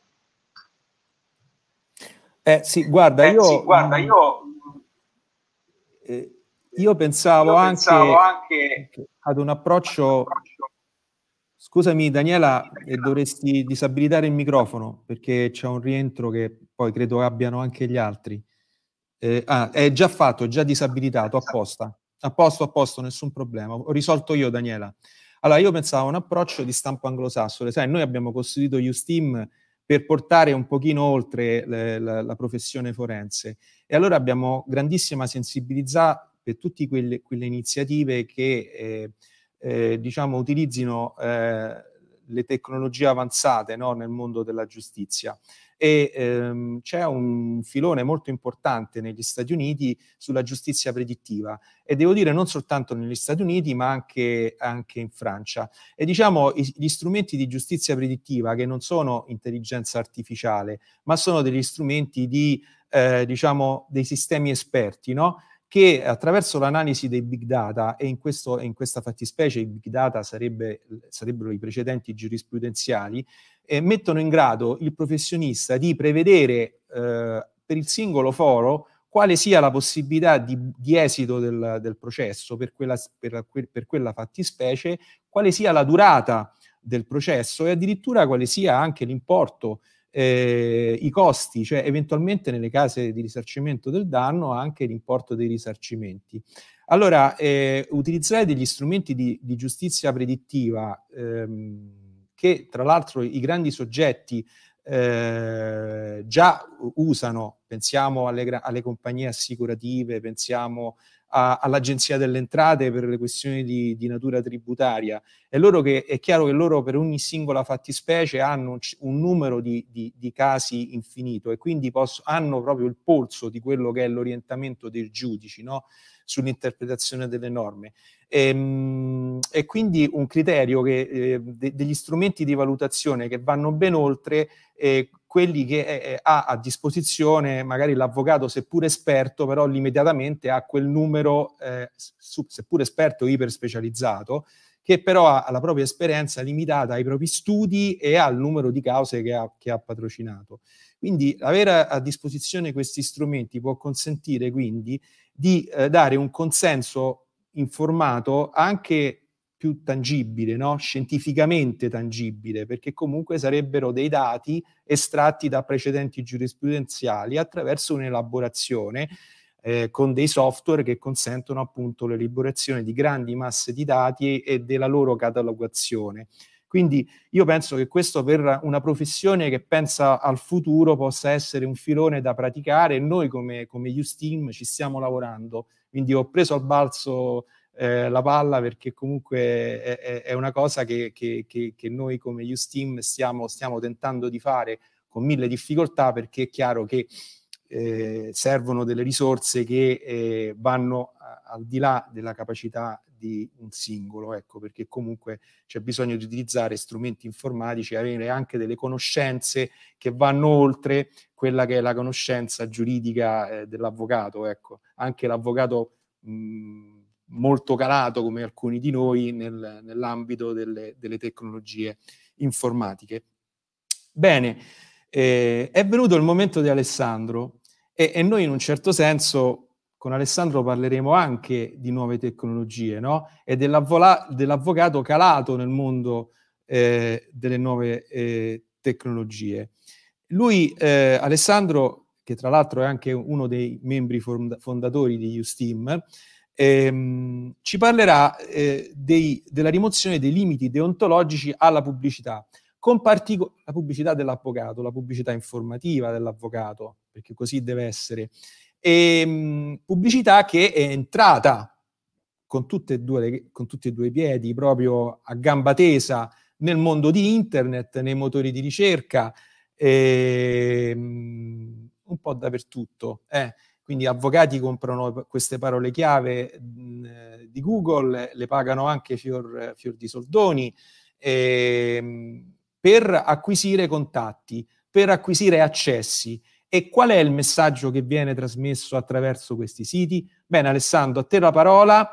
Eh, questa sarà, eh, diciamo, l'ultima relazione, ma eh, diciamo che fino adesso il convegno è stato veramente interessante e l'attenzione è rimasta sicuramente alta, ma ecco, qui entriamo proprio nel, nel luogo dove ci troviamo, no? E quindi eh, sarà ancora più interessante, senza nulla togliere a, a chi ti ha preceduto. A te la parola. Grazie, grazie della parola. Eh. Non so se sarà interessante, ma comunque sicuramente molto attuale. Eh, il problema della pubblicità e dell'accaparramento di clientela tramite ovviamente canali eh, che ormai sono di uso comune eh, per tutti, quindi social network piuttosto che eh, i vari siti di raccolta e di promozione dell'attività professionale che poi andremo a vedere. Una cosa interessante da dire, non, non stiamo, parliamo ormai di, di ormai preistoria, ma nel 1991 il CNF eh, in una decisione riguardante un esposto e una, un ricorso contro un esposto, una, una, una sanzione eh, nei confronti di un collega, eh, si vantava del fatto che gli avvocati e l'avvocatura ripuda, ripudiavano qualsiasi forma di pubblicità. Questa, la pubblicità, il, il, il, il fatto di evitare e di ehm, rinnegare l'utilizzo della pubblicità per sponsorizzare la, la, professione forense è sempre stato un vanto dell'avvocatura. Eh, ed è ormai un vanto crollato, e, e distrutto e abbattuto dalle tecnologie che hanno travolto, le nuove tecnologie che hanno travolto tutte le professioni e anche e soprattutto eh, la nostra, che mh, si è trovata nella necessità di affrontare il mercato, di mettersi sul mercato per non essere schiacciata e non essere eh, fagocitata da una serie di nuove eh, forme di commercio, perché tale è, delle forme imprenditoriali che piano piano erodono e tolgono spazio all'attività professionale vera e propria. Quello che è importante è dire che eh, il codice deontologico, il vecchio codice deontologico poi rinnovato nel 2016, eh, dava mh, delle indicazioni, non, non, vie, non, vietava di per sé la pubblicità, o meglio, non la definiva pubblicità, ma la, la, la definiva come eh, informazione. Quindi l'avvocato era, te, poteva eh, dare informazioni sulla propria attività mantenendosi in una, eh, una cornice eh, molto, molto ristretta, eh, conforme a dei principi eh, che sono dei principi basilari ovviamente per la professione, che sono quelli della verità, della correttezza, della dignità, del decoro della professione, principi che no, anche oggi non possono essere assolutamente saltati né evitati. Eh, già col vecchio codice deontologico la, la, pubblicità, o meglio l'informazione, perché pubblicità non si può definire, non poteva assumere connotati ingannevoli, non, potevano avere, non poteva avere carattere elogiativo, non poteva avere carattere comparativo. Eh, si potevano chiaramente sponsorizzare eh, seminari di studi, organizzare convegni, tutto però sempre in forma non lucrativa. Il, um, l'informazione in particolare sui eh, siti internet e sui primi social network che nascevano quando ancora il codice deontologico era, vecchio, era in vigore il vecchio codice deontologico, eh, le indicazioni del, della, del, del, codice erano molto restrittive, quindi non si poteva avere un sito se non con un dominio direttamente riconducibile allo studio, eh, non si poteva indicare il nome dei colleghi se non avevano dato, pre, se non, se non avevano dato la loro autorizzazione, bisognava comunicare al Consiglio dell'Ordine di avere un sito internet, con, dalla forma del sito internet, il contenuto del sito internet doveva essere comunicato all'ordine. Non potevano essere inseriti riferimenti commerciali, non potevano essere inseriti banner pubblicitari, non potevano essere inseriti tutta una serie di eh, meccanismi di veicola che, che permettono vei, di veicolare la clientela, quindi le persone che navigano sul web, sul proprio sito internet. Nel 2016, con l'articolo 35 dell'attuale codice deontologico, eh, l'apertura ai mezzi alla, alla forma della pubblicità è stata chiaramente e necessariamente ampliata. Sono state eliminate tutte le restrizioni in tema di pubblicità, di marketing, anche a mezzo internet e anche a mezzo dei eh, siti internet. Non è più necessario comunicare all'ordine di avere un sito internet, non è più necessario che il sito internet sia direttamente riferibile all'avvocato, quindi non è necessario che il dominio contenga il, il nome e il cognome della, dell'avvocato o dello studio legale o contenga la parola avvocato, rimangono però dei doveri che diciamo sovrintendono l'attività professionale in senso lato, e che devono essere sempre rispettati qualsiasi cosa si faccia, e sono i doveri di verità, correttezza, trasparenza, segretezza, riservatezza. Non si può fare attiv- informazione comparativa, né equivoca, né ingannevole, né denigratoria, né suggestiva. Non si possono indicare titoli che non sono inerenti all'attività professionale, bisogna comunque indicare il titolo professionale, la denominazione dello studio e l'ordine di appartenenza. Ultimamente viene richiesto anche che eh, venga indicata anche la polizza assicurativa per la responsabilità professionale, questo da quando la polizza è diventata pressoché obbligatoria. Ehm, Piccole limitazioni ulteriori ci sono chiaramente per chi non è avvocato, quindi praticanti avvocati, piuttosto che i praticanti avvocati con il patrocinio che devono, devono dirlo, devono scriverlo in, per esteso, quindi non con PAV oppure con P.avvocato, ma praticante avvocato abilitato al patrocinio, eh, eh, onde evitare appunto di creare quella, eh, quel, quel, quel, quel possibile inganno nella persona che viene, che legge eh, che visita il sito e di trovarsi di fronte a un avvocato quando invece in realtà non lo è. Um, I nominativi dei clienti non possono mai essere indicati, anche se questi se ne abbiano consentito. I principi di dignità e decoro della professione sono sempre e comunque la base di qualsiasi valutazione della correttezza o meno dell'informazione pubblicitaria.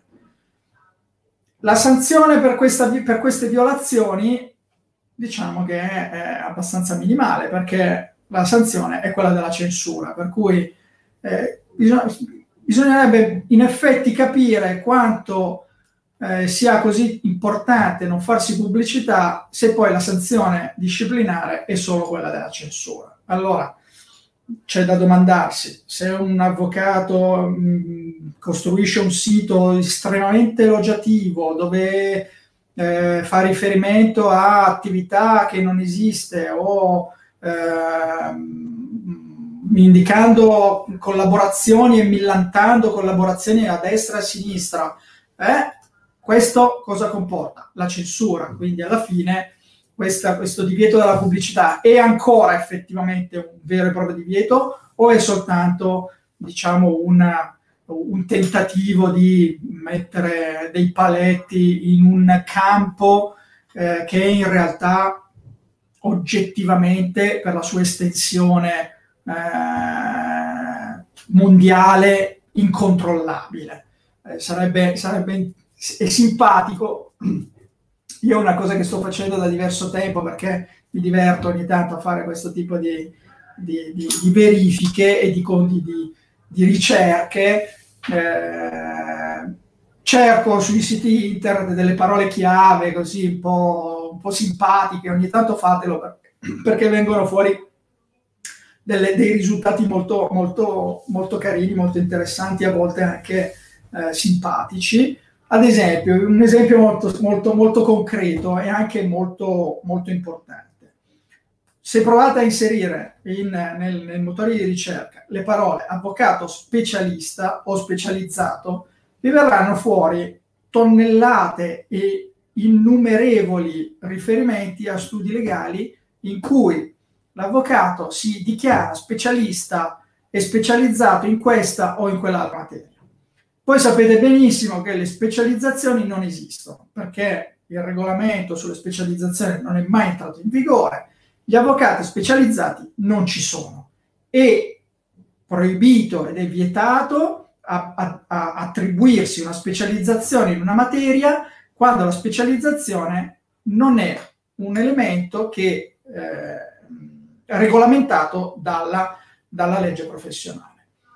Voi provate a fare una ricerca e vi accorgerete che la quantità di studi legali che eh, si dichiarano specialisti nelle più varie materie sono veramente una quantità industriale. Sono, sarebbero tutti eh, colleghi da segnalare al Consiglio dell'Ordine per violazione delle norme del codice deontologico. Sono tantissimi, significherebbe, come diceva il collega prima, inondare i consigli di disciplina di, mh, mm, viola- di, di, di, esposti per violazioni sulle, eh, sulla pubblicità.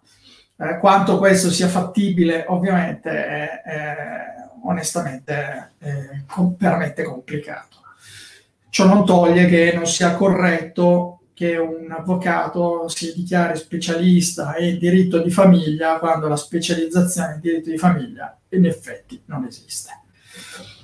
Quindi le applicazioni il, nel, nell'informazione che viene data tramite i siti internet piuttosto che la pubblicità, dobbiamo ricordarci sempre di indicare denominazione dello studio, l'ordine di iscrizione, sedi, studi collaterali, siti web, indirizzi mail, titoli, diplomi di specializzazione, chiaramente riferi- riferiti a master piuttosto che ad altri, altri tipi di specializzazioni che non sono quelle della legge professionale, l'abilitazione ad esempio al patrocinio nelle, nelle magistrature superiori, quindi alla Cassazione, eventuali lingue straniere, certificazioni dovute eh, alle lingue straniere piuttosto che certificazioni di qualità, quindi certificazione 9001, 9002, quello che è, e sull'attività che si svolge si può indicare l'ambito in cui si esercita. Quindi nel sito internet si può scrivere che lo studio si occupa di diritto civile, diritto penale, diritto familiare, piuttosto che minori e quello che è, ma non si può assolutamente indicare la specializzazione in uno di questi campi.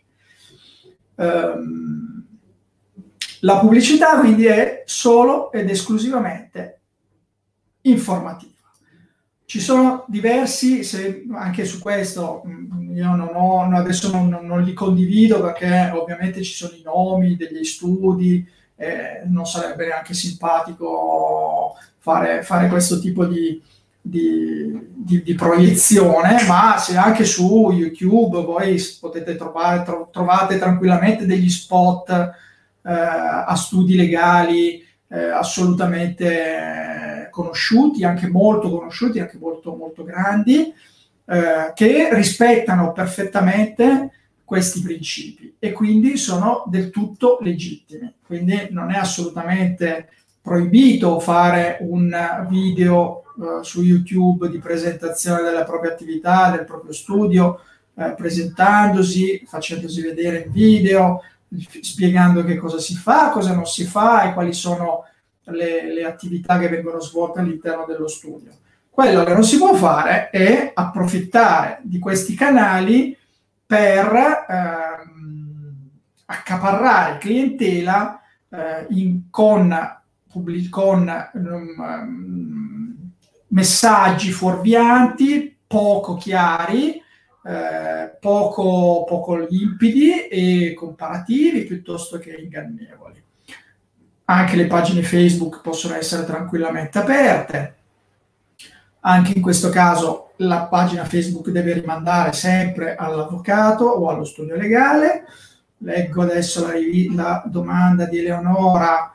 Eh, avvocato esperto, avvocato esperto assolutamente sì, sì, assolutamente esperto non vuol dire specialista, perché la, la parola specialista è una questione che riguarda l'attuazione della legge professionale che prevedeva la possibilità per chi avesse frequentato i corsi e eh, i corsi di specializzazione in un settore specifico della professione di chiamarsi specialista. Ovviamente specialista non vuol dire esperto, anche se le parole sono eh, chiaramente dei sinonimi, però la legge professionale parla di avvocato specialista e non di avvocato esperto. Quindi esperto, che è, una, è un termine eh, abbastanza generico, per, perché chiaramente definisce un, un, un, professionista che svolge quell'attività in maniera prevalente. Quindi eh, io che sono esperto in diritto di famiglia, perché la mia attività principale è quella che riguarda i diritti di famiglia, il diritto di famiglia, quindi separazione e divorzio piuttosto che altro. Quindi su questo eh, non, non, trovo particolari problemi. È proprio il termine specialista che deve essere, deve essere eh, evitato perché eh, esiste una, una, una, legge professionale che regola in maniera molto precisa eh, che cos'è l'avvocato specialista. Quindi l'avvocato può essere presente col proprio sito internet, può essere presente sulla pagina Facebook, può avere un account Twitter, può avere un account LinkedIn, può fare della pubblicità eh, assolutamente legittima, pur con, anche con del, eh, delle frasi a effetto, piuttosto come molte se ne leggono, purché non siano eh, chiaramente elogiative piuttosto che ingannevoli. Non si può, ad esempio, tra quelli che vengono eh, considerati un po' come dei, degli esempi da assolutamente da non seguire, eh, pubblicare, fare dei post piuttosto che de- pubblicare delle notizie o uh, dei video o qualsiasi forma di eh, informazione che poi tale non è, direttamente connessa a degli eventi. Per cui, ad esempio, un caso eclatante fu eh, in occasione del, dell'alluvione di Genova, eh, ci fu, ci fu un, uno studio eh, di Genova che immediatamente dopo l'alluvione si proponeva, eh, proponeva la, propria, la, proprio, la, propria, attività professionale a tutela dei, delle vittime dei, della, dell'alluvione eh, promettendo che l'attività sarebbe stata svolta gratuitamente perché la, le compagnie assicurative avrebbero rimborsato le spese legali. Ovviamente questo tipo di informazione di pubblicità è assolutamente vietata perché eh, questo per due ragioni di fondo. La prima è che è indirizzata a un pubblico indiscriminato e quindi l'informazione non diventa più eh, professionale, ma diventa un modo per accaparrare quel tipo eh, di clientela che si trova in quella particolare condizione di disagio. E secondariamente vengono nella, nella, nella pubblicità viene offerta una prestazione addirittura a titolo gratuito, ma anche fosse stata una prestazione a, a, a, a tariffe infime o comunque molto al di sotto del, del, del, della media, dei minimi eh, accettabili per quel tipo di, atti- per quel tipo di, eh, di attività, era comunque vietata. Quindi non si può proporre la propria attività professionale a costo zero, eh, non si può proporre a costo zero in particolare nei confronti di un pubblico non determinato quindi l'informazione che per sua stessa natura è indirizzata a un pubblico eh, non determinato, deve avere dei caratteri molto tassativi. Noi possiamo a livello eh, professionale fare attività anche a titolo gratuito, ma questa attività a titolo gratuito deve essere concordata col singolo cliente nel momento in cui prende contatto con l'avvocato e non nei confronti di una, di un, di un, di una sterminata e, e, non identificata, uh, non identificato pubblico. Leggo anche la domanda di Maria sui post e offerte a saldo, separazione a 500 euro. Allora, su questo aspetto bisogna eh, un, po', un, po', dividere, un po' distinguere. Eh, ci sono tanti siti internet mh, mm, che offrono, io andate tranquillamente, questo lo possiamo dire, andate a vedere i, i siti di outlet legale piuttosto che di pronto professionista o di mm, Star of Service eh, e ce ne sono altri mille. No? Sono eh, dei siti che propongono attività eh, professionali eh, a costo molto ridotto, eh, promettono preven- più preventivi di fronte a una richiesta di eh, consulenza, con la possibilità per l'utente di scegliere tra i preventivi quello più, più, più economico. Ora, la distinzione che dobbiamo fare è molto importante. Separazione a 500 euro proposta da outlet legale, che è un'attività, che è una società privata, che non è un, riferibile a uno studio legale, non è un elemento eh, deontologicamente rilevante, perché comunque è un'attività eh, commerciale, la società che scrive separazione a 500 euro fa attività commerciale eh, a, proprio, eh, a, proprio, a proprio vantaggio, non è uno studio legale, il problema degli avvocati eventualmente è se sia legittimo e se sia lecito e se sia deontologicamente corretto essere iscritti a questo tipo di eh, servizi per, per avere eh, contatti di possibili clienti.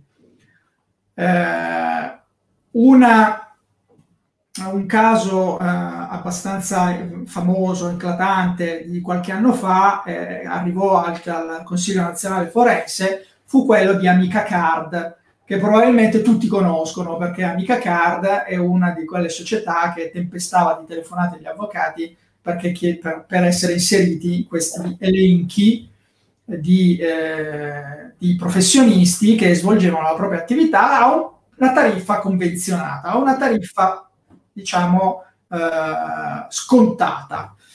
Eh, il, eh, il, eh, il, Consiglio nazionale eh, considerò quella, la partecipazione a questo tipo di network come legittima perché comunque il, il, il legale si fa, si fa, inserire in un elenco ma in realtà non è lui che gestisce la pubblicità, ma è la società privata che gestisce il, il, l'elenco. E quindi non è l'avvocato che si fa pubblicità, ma aderisce a un network legale, priva- a un network, non è legale, ma un network che comprende varie attività professionali, non solo professionali ma anche commerciali, eh, e quindi crea una sorta di vetrina, ma purché la, eh, l'informazione che l'avvocato eh, inserisce nel proprio, diciamo, nel proprio riquadro pubblicitario sia vera, sia legittima, sia conforme ai principi deontologici, non c'è nessuna violazione deontologica nell'aderire a questo tipo di network. Eh, senti Alessandro, una domanda, ma, ma non essere, questo non può essere considerato un caso di procacciamento di clientela da parte di queste società che comunque prendono una percentuale sui compensi? o comunque chiedono una, un pagamento di un costo, di un abbonamento? Allora, io ho, ne, ho, ne, ho, in questi ultimi un paio di settimane ne ho, ne ho girate un, un, diverse. I meccanismi sono i più vari, ma sostanzialmente funzionano, funzionano così. L'utente fa una domanda, fa una richiesta uh, di assistenza legale, le, queste società eh, trasferiscono la richiesta a uno o più eh, legali eh, della zona, i quali hanno la possibilità di eh, rispondere alla, alla richiesta eh, fornendo le, delle informazioni piuttosto che dei preventivi, piuttosto che il numero di telefono per essere contattati in, nel, nel caso in cui l'utente dall'altra parte, che di solito non paga nulla, eh, decida di rivolgersi a uno piuttosto che all'altro professionista. Non, non è eh, il professionista ovviamente paga, eh, sostanzialmente paga per il contatto, per il contatto che però è soltanto possibile, è probabile, eh, non è detto che avvenga, quindi eh, è poi il, l'utente finale che decide a chi rivolgersi. Quindi il procacciamento d'affari in realtà eh, non c'è, perché eh, l'avvocato non, non, ha il diretto contatto con, eh, con, la società, ma viene contattato direttamente dall'utente. Eh, l'avvocato in questo caso eh, soltanto, paga soltanto la possibilità di essere contattato. Quindi mh, mm, non c'è, siccome non è diretto e non è immediato, eh, il procacciamento d'affari eh, è solo, è solo mh, mm, è solo, è solo teorico. Ma in realtà... Senti, eh, Alessandro, un'altra domanda interessante, ovviamente io lo immaginavo eh, e furbescamente ho messo la tua relazione alla fine dove, diciamo, nel momento in cui l'attenzione cala, chiaramente la relazione che più stimola le, no? le menti l'ho messa alla fine per ovvi motivi. Allora, c'è Ulisse eh, Pedace che chiede se pubblicizzare le prove vittorie in giudizio su questi siti eh, oppure divulgarle sia uh, Assolutamente sì, assolutamente illecito. Non, qui, da qui, qui, deriva anche un'altra domanda che mi sento di fare, i rapporti dell'avvocato con la stampa. Esatto, questo è un altro argomento molto, molto interessante. Allora, pub- ehm, pubblicizzare le proprie vittorie dicendo ho il 90% di successi eh, nelle cause civili eh, è, è, pacificamente illecito. Eh, dato che non si possono pubblicare i nomi dei clienti, che questo è chiaramente eh, vietato, l'unico modo è dire sono talmente bravo che vinco tutto e questo è chiaramente elogiativo, quindi eh, pacificamente vietato dalla, dal codice deontologico, perché è eh, chiaramente elogiativo. Qua, per quanto riguarda la stampa, anche qui bisogna fare due distinzioni, perché la stampa, un conto è l'intervento dell'avvocato che viene intervistato eh, in relazione magari a un procedimento in corso, come può essere ad esempio il difensore di una parte offesa in un procedimento penale importante o di un, avvocato civilista in una causa eh, o in una class action piuttosto che e quindi eh, se il, il giornale, la, la, la, testata giornalistica che contatta l'avvocato per avere un'intervista, e questo è un caso su cui credo non ci possa essere particolare eh, dubbio di liceità, perché eh, l'avvocato che mh, viene intervistato dà solo informazioni su quella che è l'attività eh, svolta in quel caso specifico. Diversi sono quei casi in cui eh, si pubblica su testate giornalistiche settimanali, mensili, top legal piuttosto che capital, piuttosto che Milano Finanza o qualsiasi altro giornale, dove in realtà eh, sotto, sotto, forma di articolo di presentazione c'è una vera e propria pubblicità. Per cui l'avvocato paga eh, un tot per la eh, per l'inserimento delle fotografie dell'articolo eh, della, de, di presentazione del proprio studio su queste riviste, che ovviamente eh, non sono più delle interviste vere e proprie, ma sono dei veicoli di informazione e di pubblicità. In, quei, in quel tipo di eh, informazione bisogna assolutamente rispettare le norme deontologiche. Non sono, non sono pochi, anche in quel caso, eh, gli articoli dove si legge eh, sono l'avvocato d'Italia, specialista in, perché eh, si incappa molto facilmente in questo errore. Quindi studio legale specializzato in diritto bancario. Eh, su Milano Finanza, insomma, la, dire che se lo studio legale specializzato in diritto bancario è quell'attimo eh, fuorviante, un po' ingannevole. Eh, un Oppure po'... l'avvocato presentato come icona di stile e di eleganza. Esattamente. Con, importanti, con importantissimi clienti eh, che ovviamente ha seguito le fusioni e le incorporazioni di società multinazionali. Eh, quelli esatto. come li consideriamo? Questo è tutto elogiativo. Questo, tutto questo è tutto elogiativo. Però l'informazione deve essere oggettiva, deve essere asettica, deve essere assolutamente imparziale. Nel momento in cui io eh, semplicemente dico ho dei clienti grandissimi o dei, del, rappresento delle società internazionali, già soltanto dire rappresento delle società internazionali è già un, un aspetto, una comunicazione elogiativa, quindi assolutamente vietata. L'informazione deve essere totalmente, eh, totalmente slegata da qualsiasi elemento che possa eh, portare il lettore o il visitatore del sito a dire ma che bravo questo avvocato perché guarda com'è, com'è forte, come potente, vince tutto e talmente dobbiamo andare da lui. cioè, questo è... Poi Senta, Alessandro, hai fatto un accenno alla, all'offerta di, pre, di consulenza e di prestazioni gratuite. Allora, questo secondo me è praticamente... Noi sappiamo che la, pesta, la pesca a strascico è vietata perché crea dei problemi eh, grandissimi ai fondali no, del mare eh, rovinando l'ecosistema. Ecco, eh, io penso che per l'offerta di, di servizi legali gratuiti eh, faccia la stessa cosa, sia un, fo- un fondo la, gli stessi, produca gli stessi effetti della pesca a strascico nel, nel nostro mercato. Ecco, ehm, cosa ne pensi tu? Cosa pensi ecco, di, questi, di questi siti, di questi avvocati che acquistano dei nomi a dominio molto eloquenti?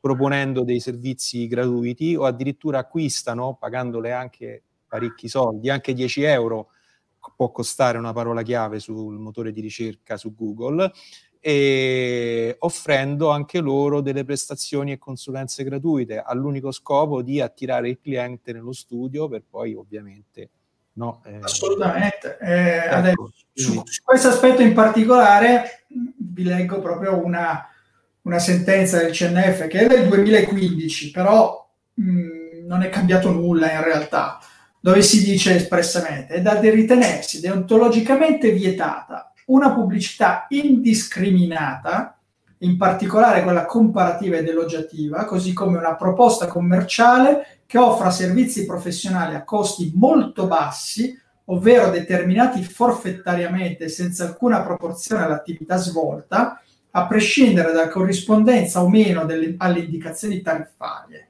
Infatti la peculiarità e la specificità della professione forense, in virtù della sua funzione sociale, impongono, conformemente alla normativa comunitaria alla costante interpretazione da parte della Corte di Giustizia, le predette limitazioni connesse alla dignità, al decoro della professione, la cui verifica è dall'ordinamento affidata al potere dovere del giudice disciplinare. Questo era un box pubblicitario in un quotidiano con eh, in evidenza, con evidenziato il costo irrisorio della prestazione.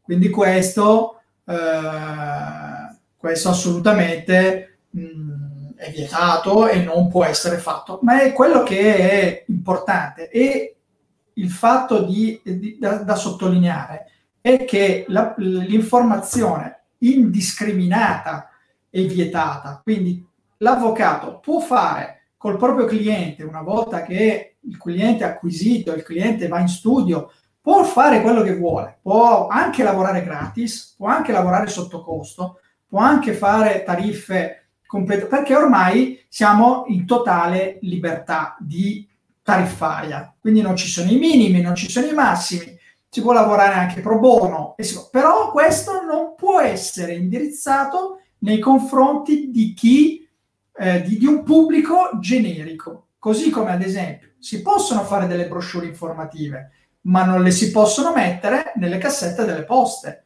perché quello è un'offerta a un pubblico non determinato. Ed è questo l'elemento importante da, da sottolineare.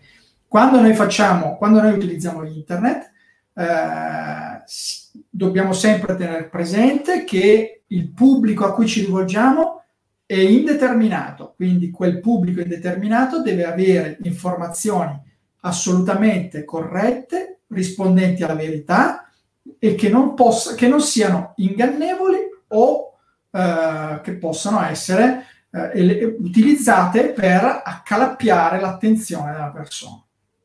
Alessandro, c'è una domanda eh, interessante del nostro amico Marco Mecacci.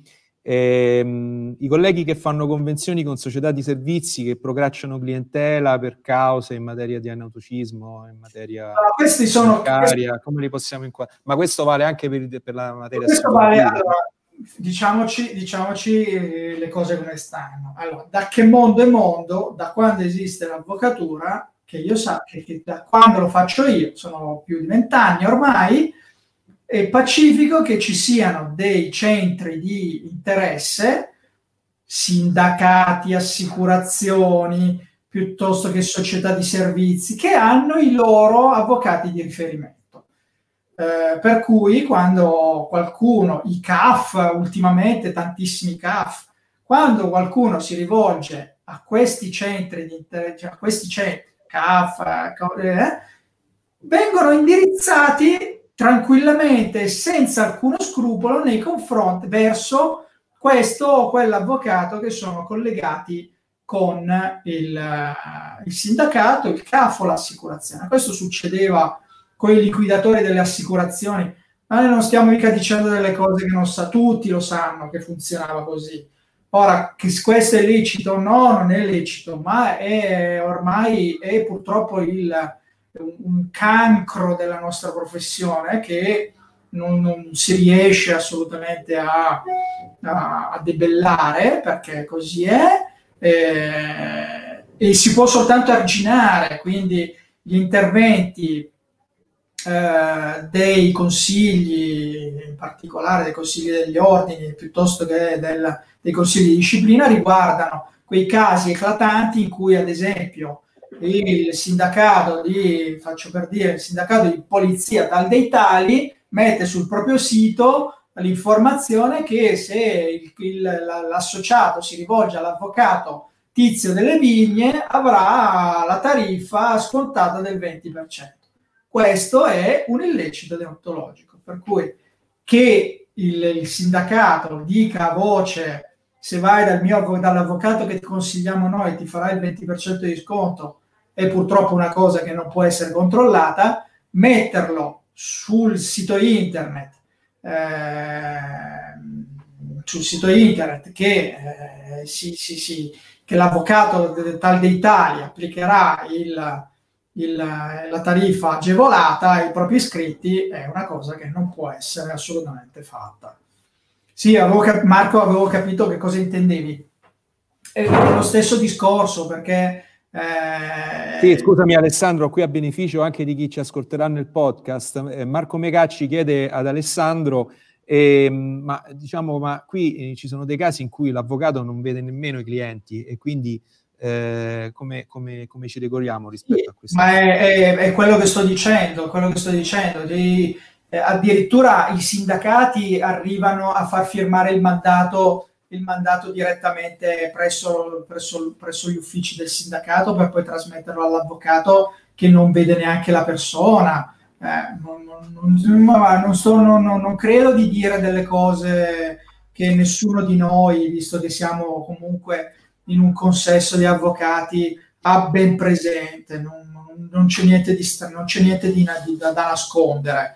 Eh, e, la, e, la, normalità che, sindac- che ad esempio i sindacati raccolgano le firme per i, per, per, per, sui mandati per l'avvocato che poi eh, puntualmente non sa neanche chi è, chi è il, il, il cliente finale. E questo funziona ancora peggio e ancora in, in maniera ancora più ampia da quando esiste ovviamente internet e quindi la, la società non è più eh, il sindacato non è più quello della propria città eh, su cui l'avvocato lavora, ma è magari una società. Ma facciamo, faccio un esempio eh, molto, molto, molto semplice. Tutte le società che fanno i, i rimborsi, gli indennizi sui ritardi dei voli aerei. Quante, quante ne avete viste ultimamente? AirHelp, eh, tariffa di qua, eh, rimborso sicuro, eh, ce ne sono a, a tonnellate.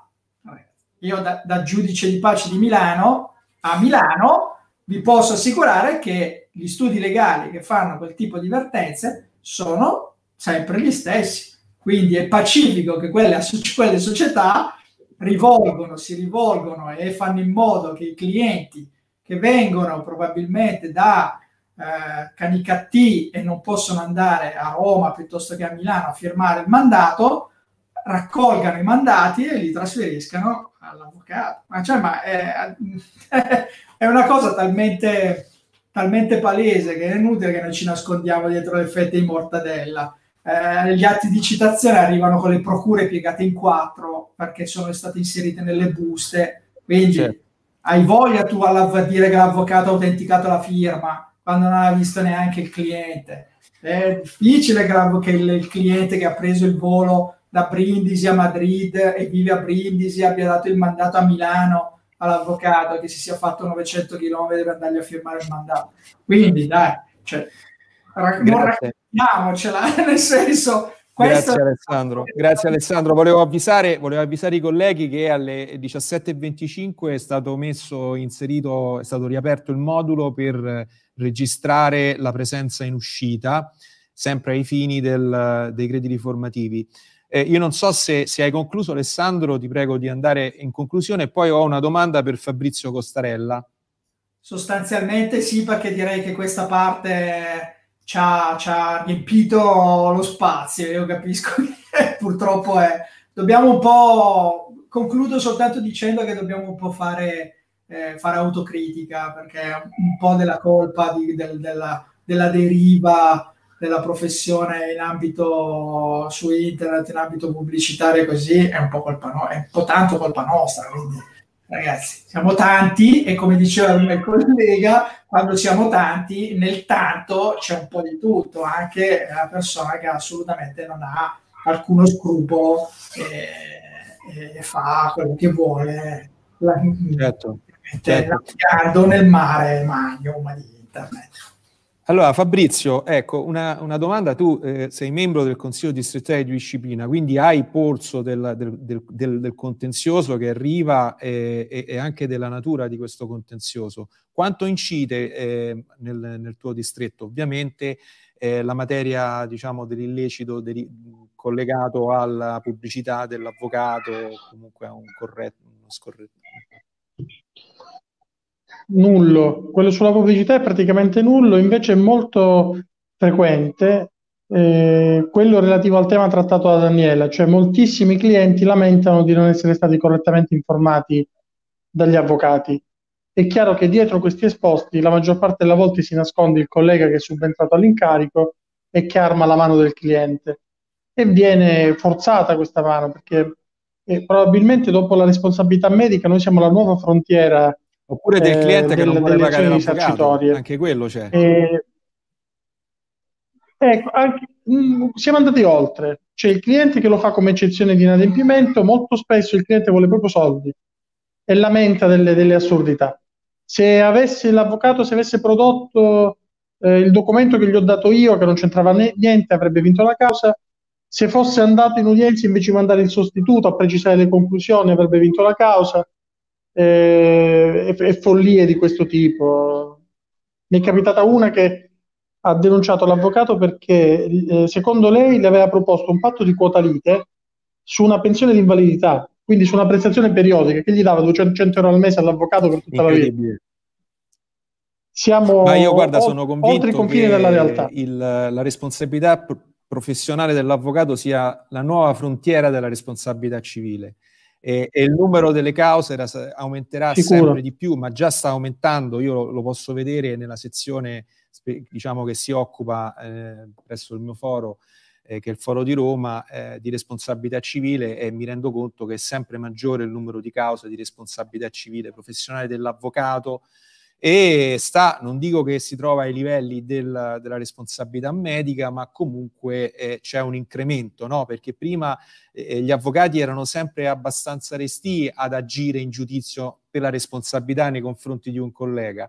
I tempi stanno cambiando anche, anche per questo e chiaramente con eh, l'incremento de, del numero dei casi di eh, responsabilità civile e professionale dell'avvocato, aumenteranno anche i costi delle, delle polizze assicurative. È inevitabile, così come la crescita delle polizze assicurative dei medici ha avuto una crescita veramente esponenziale, eh, adesso si pa- pa- pagano, un anestesista può pagare anche 3-4 mila euro all'anno di, di, di, assicurazione per la responsabilità professionale, eh, io immagino mh, che eh, succederà lo stesso anche, anche per noi. Quindi massima, massima attenzione, massima Ora attenzione e soprattutto, come dice Daniela, consensi informati.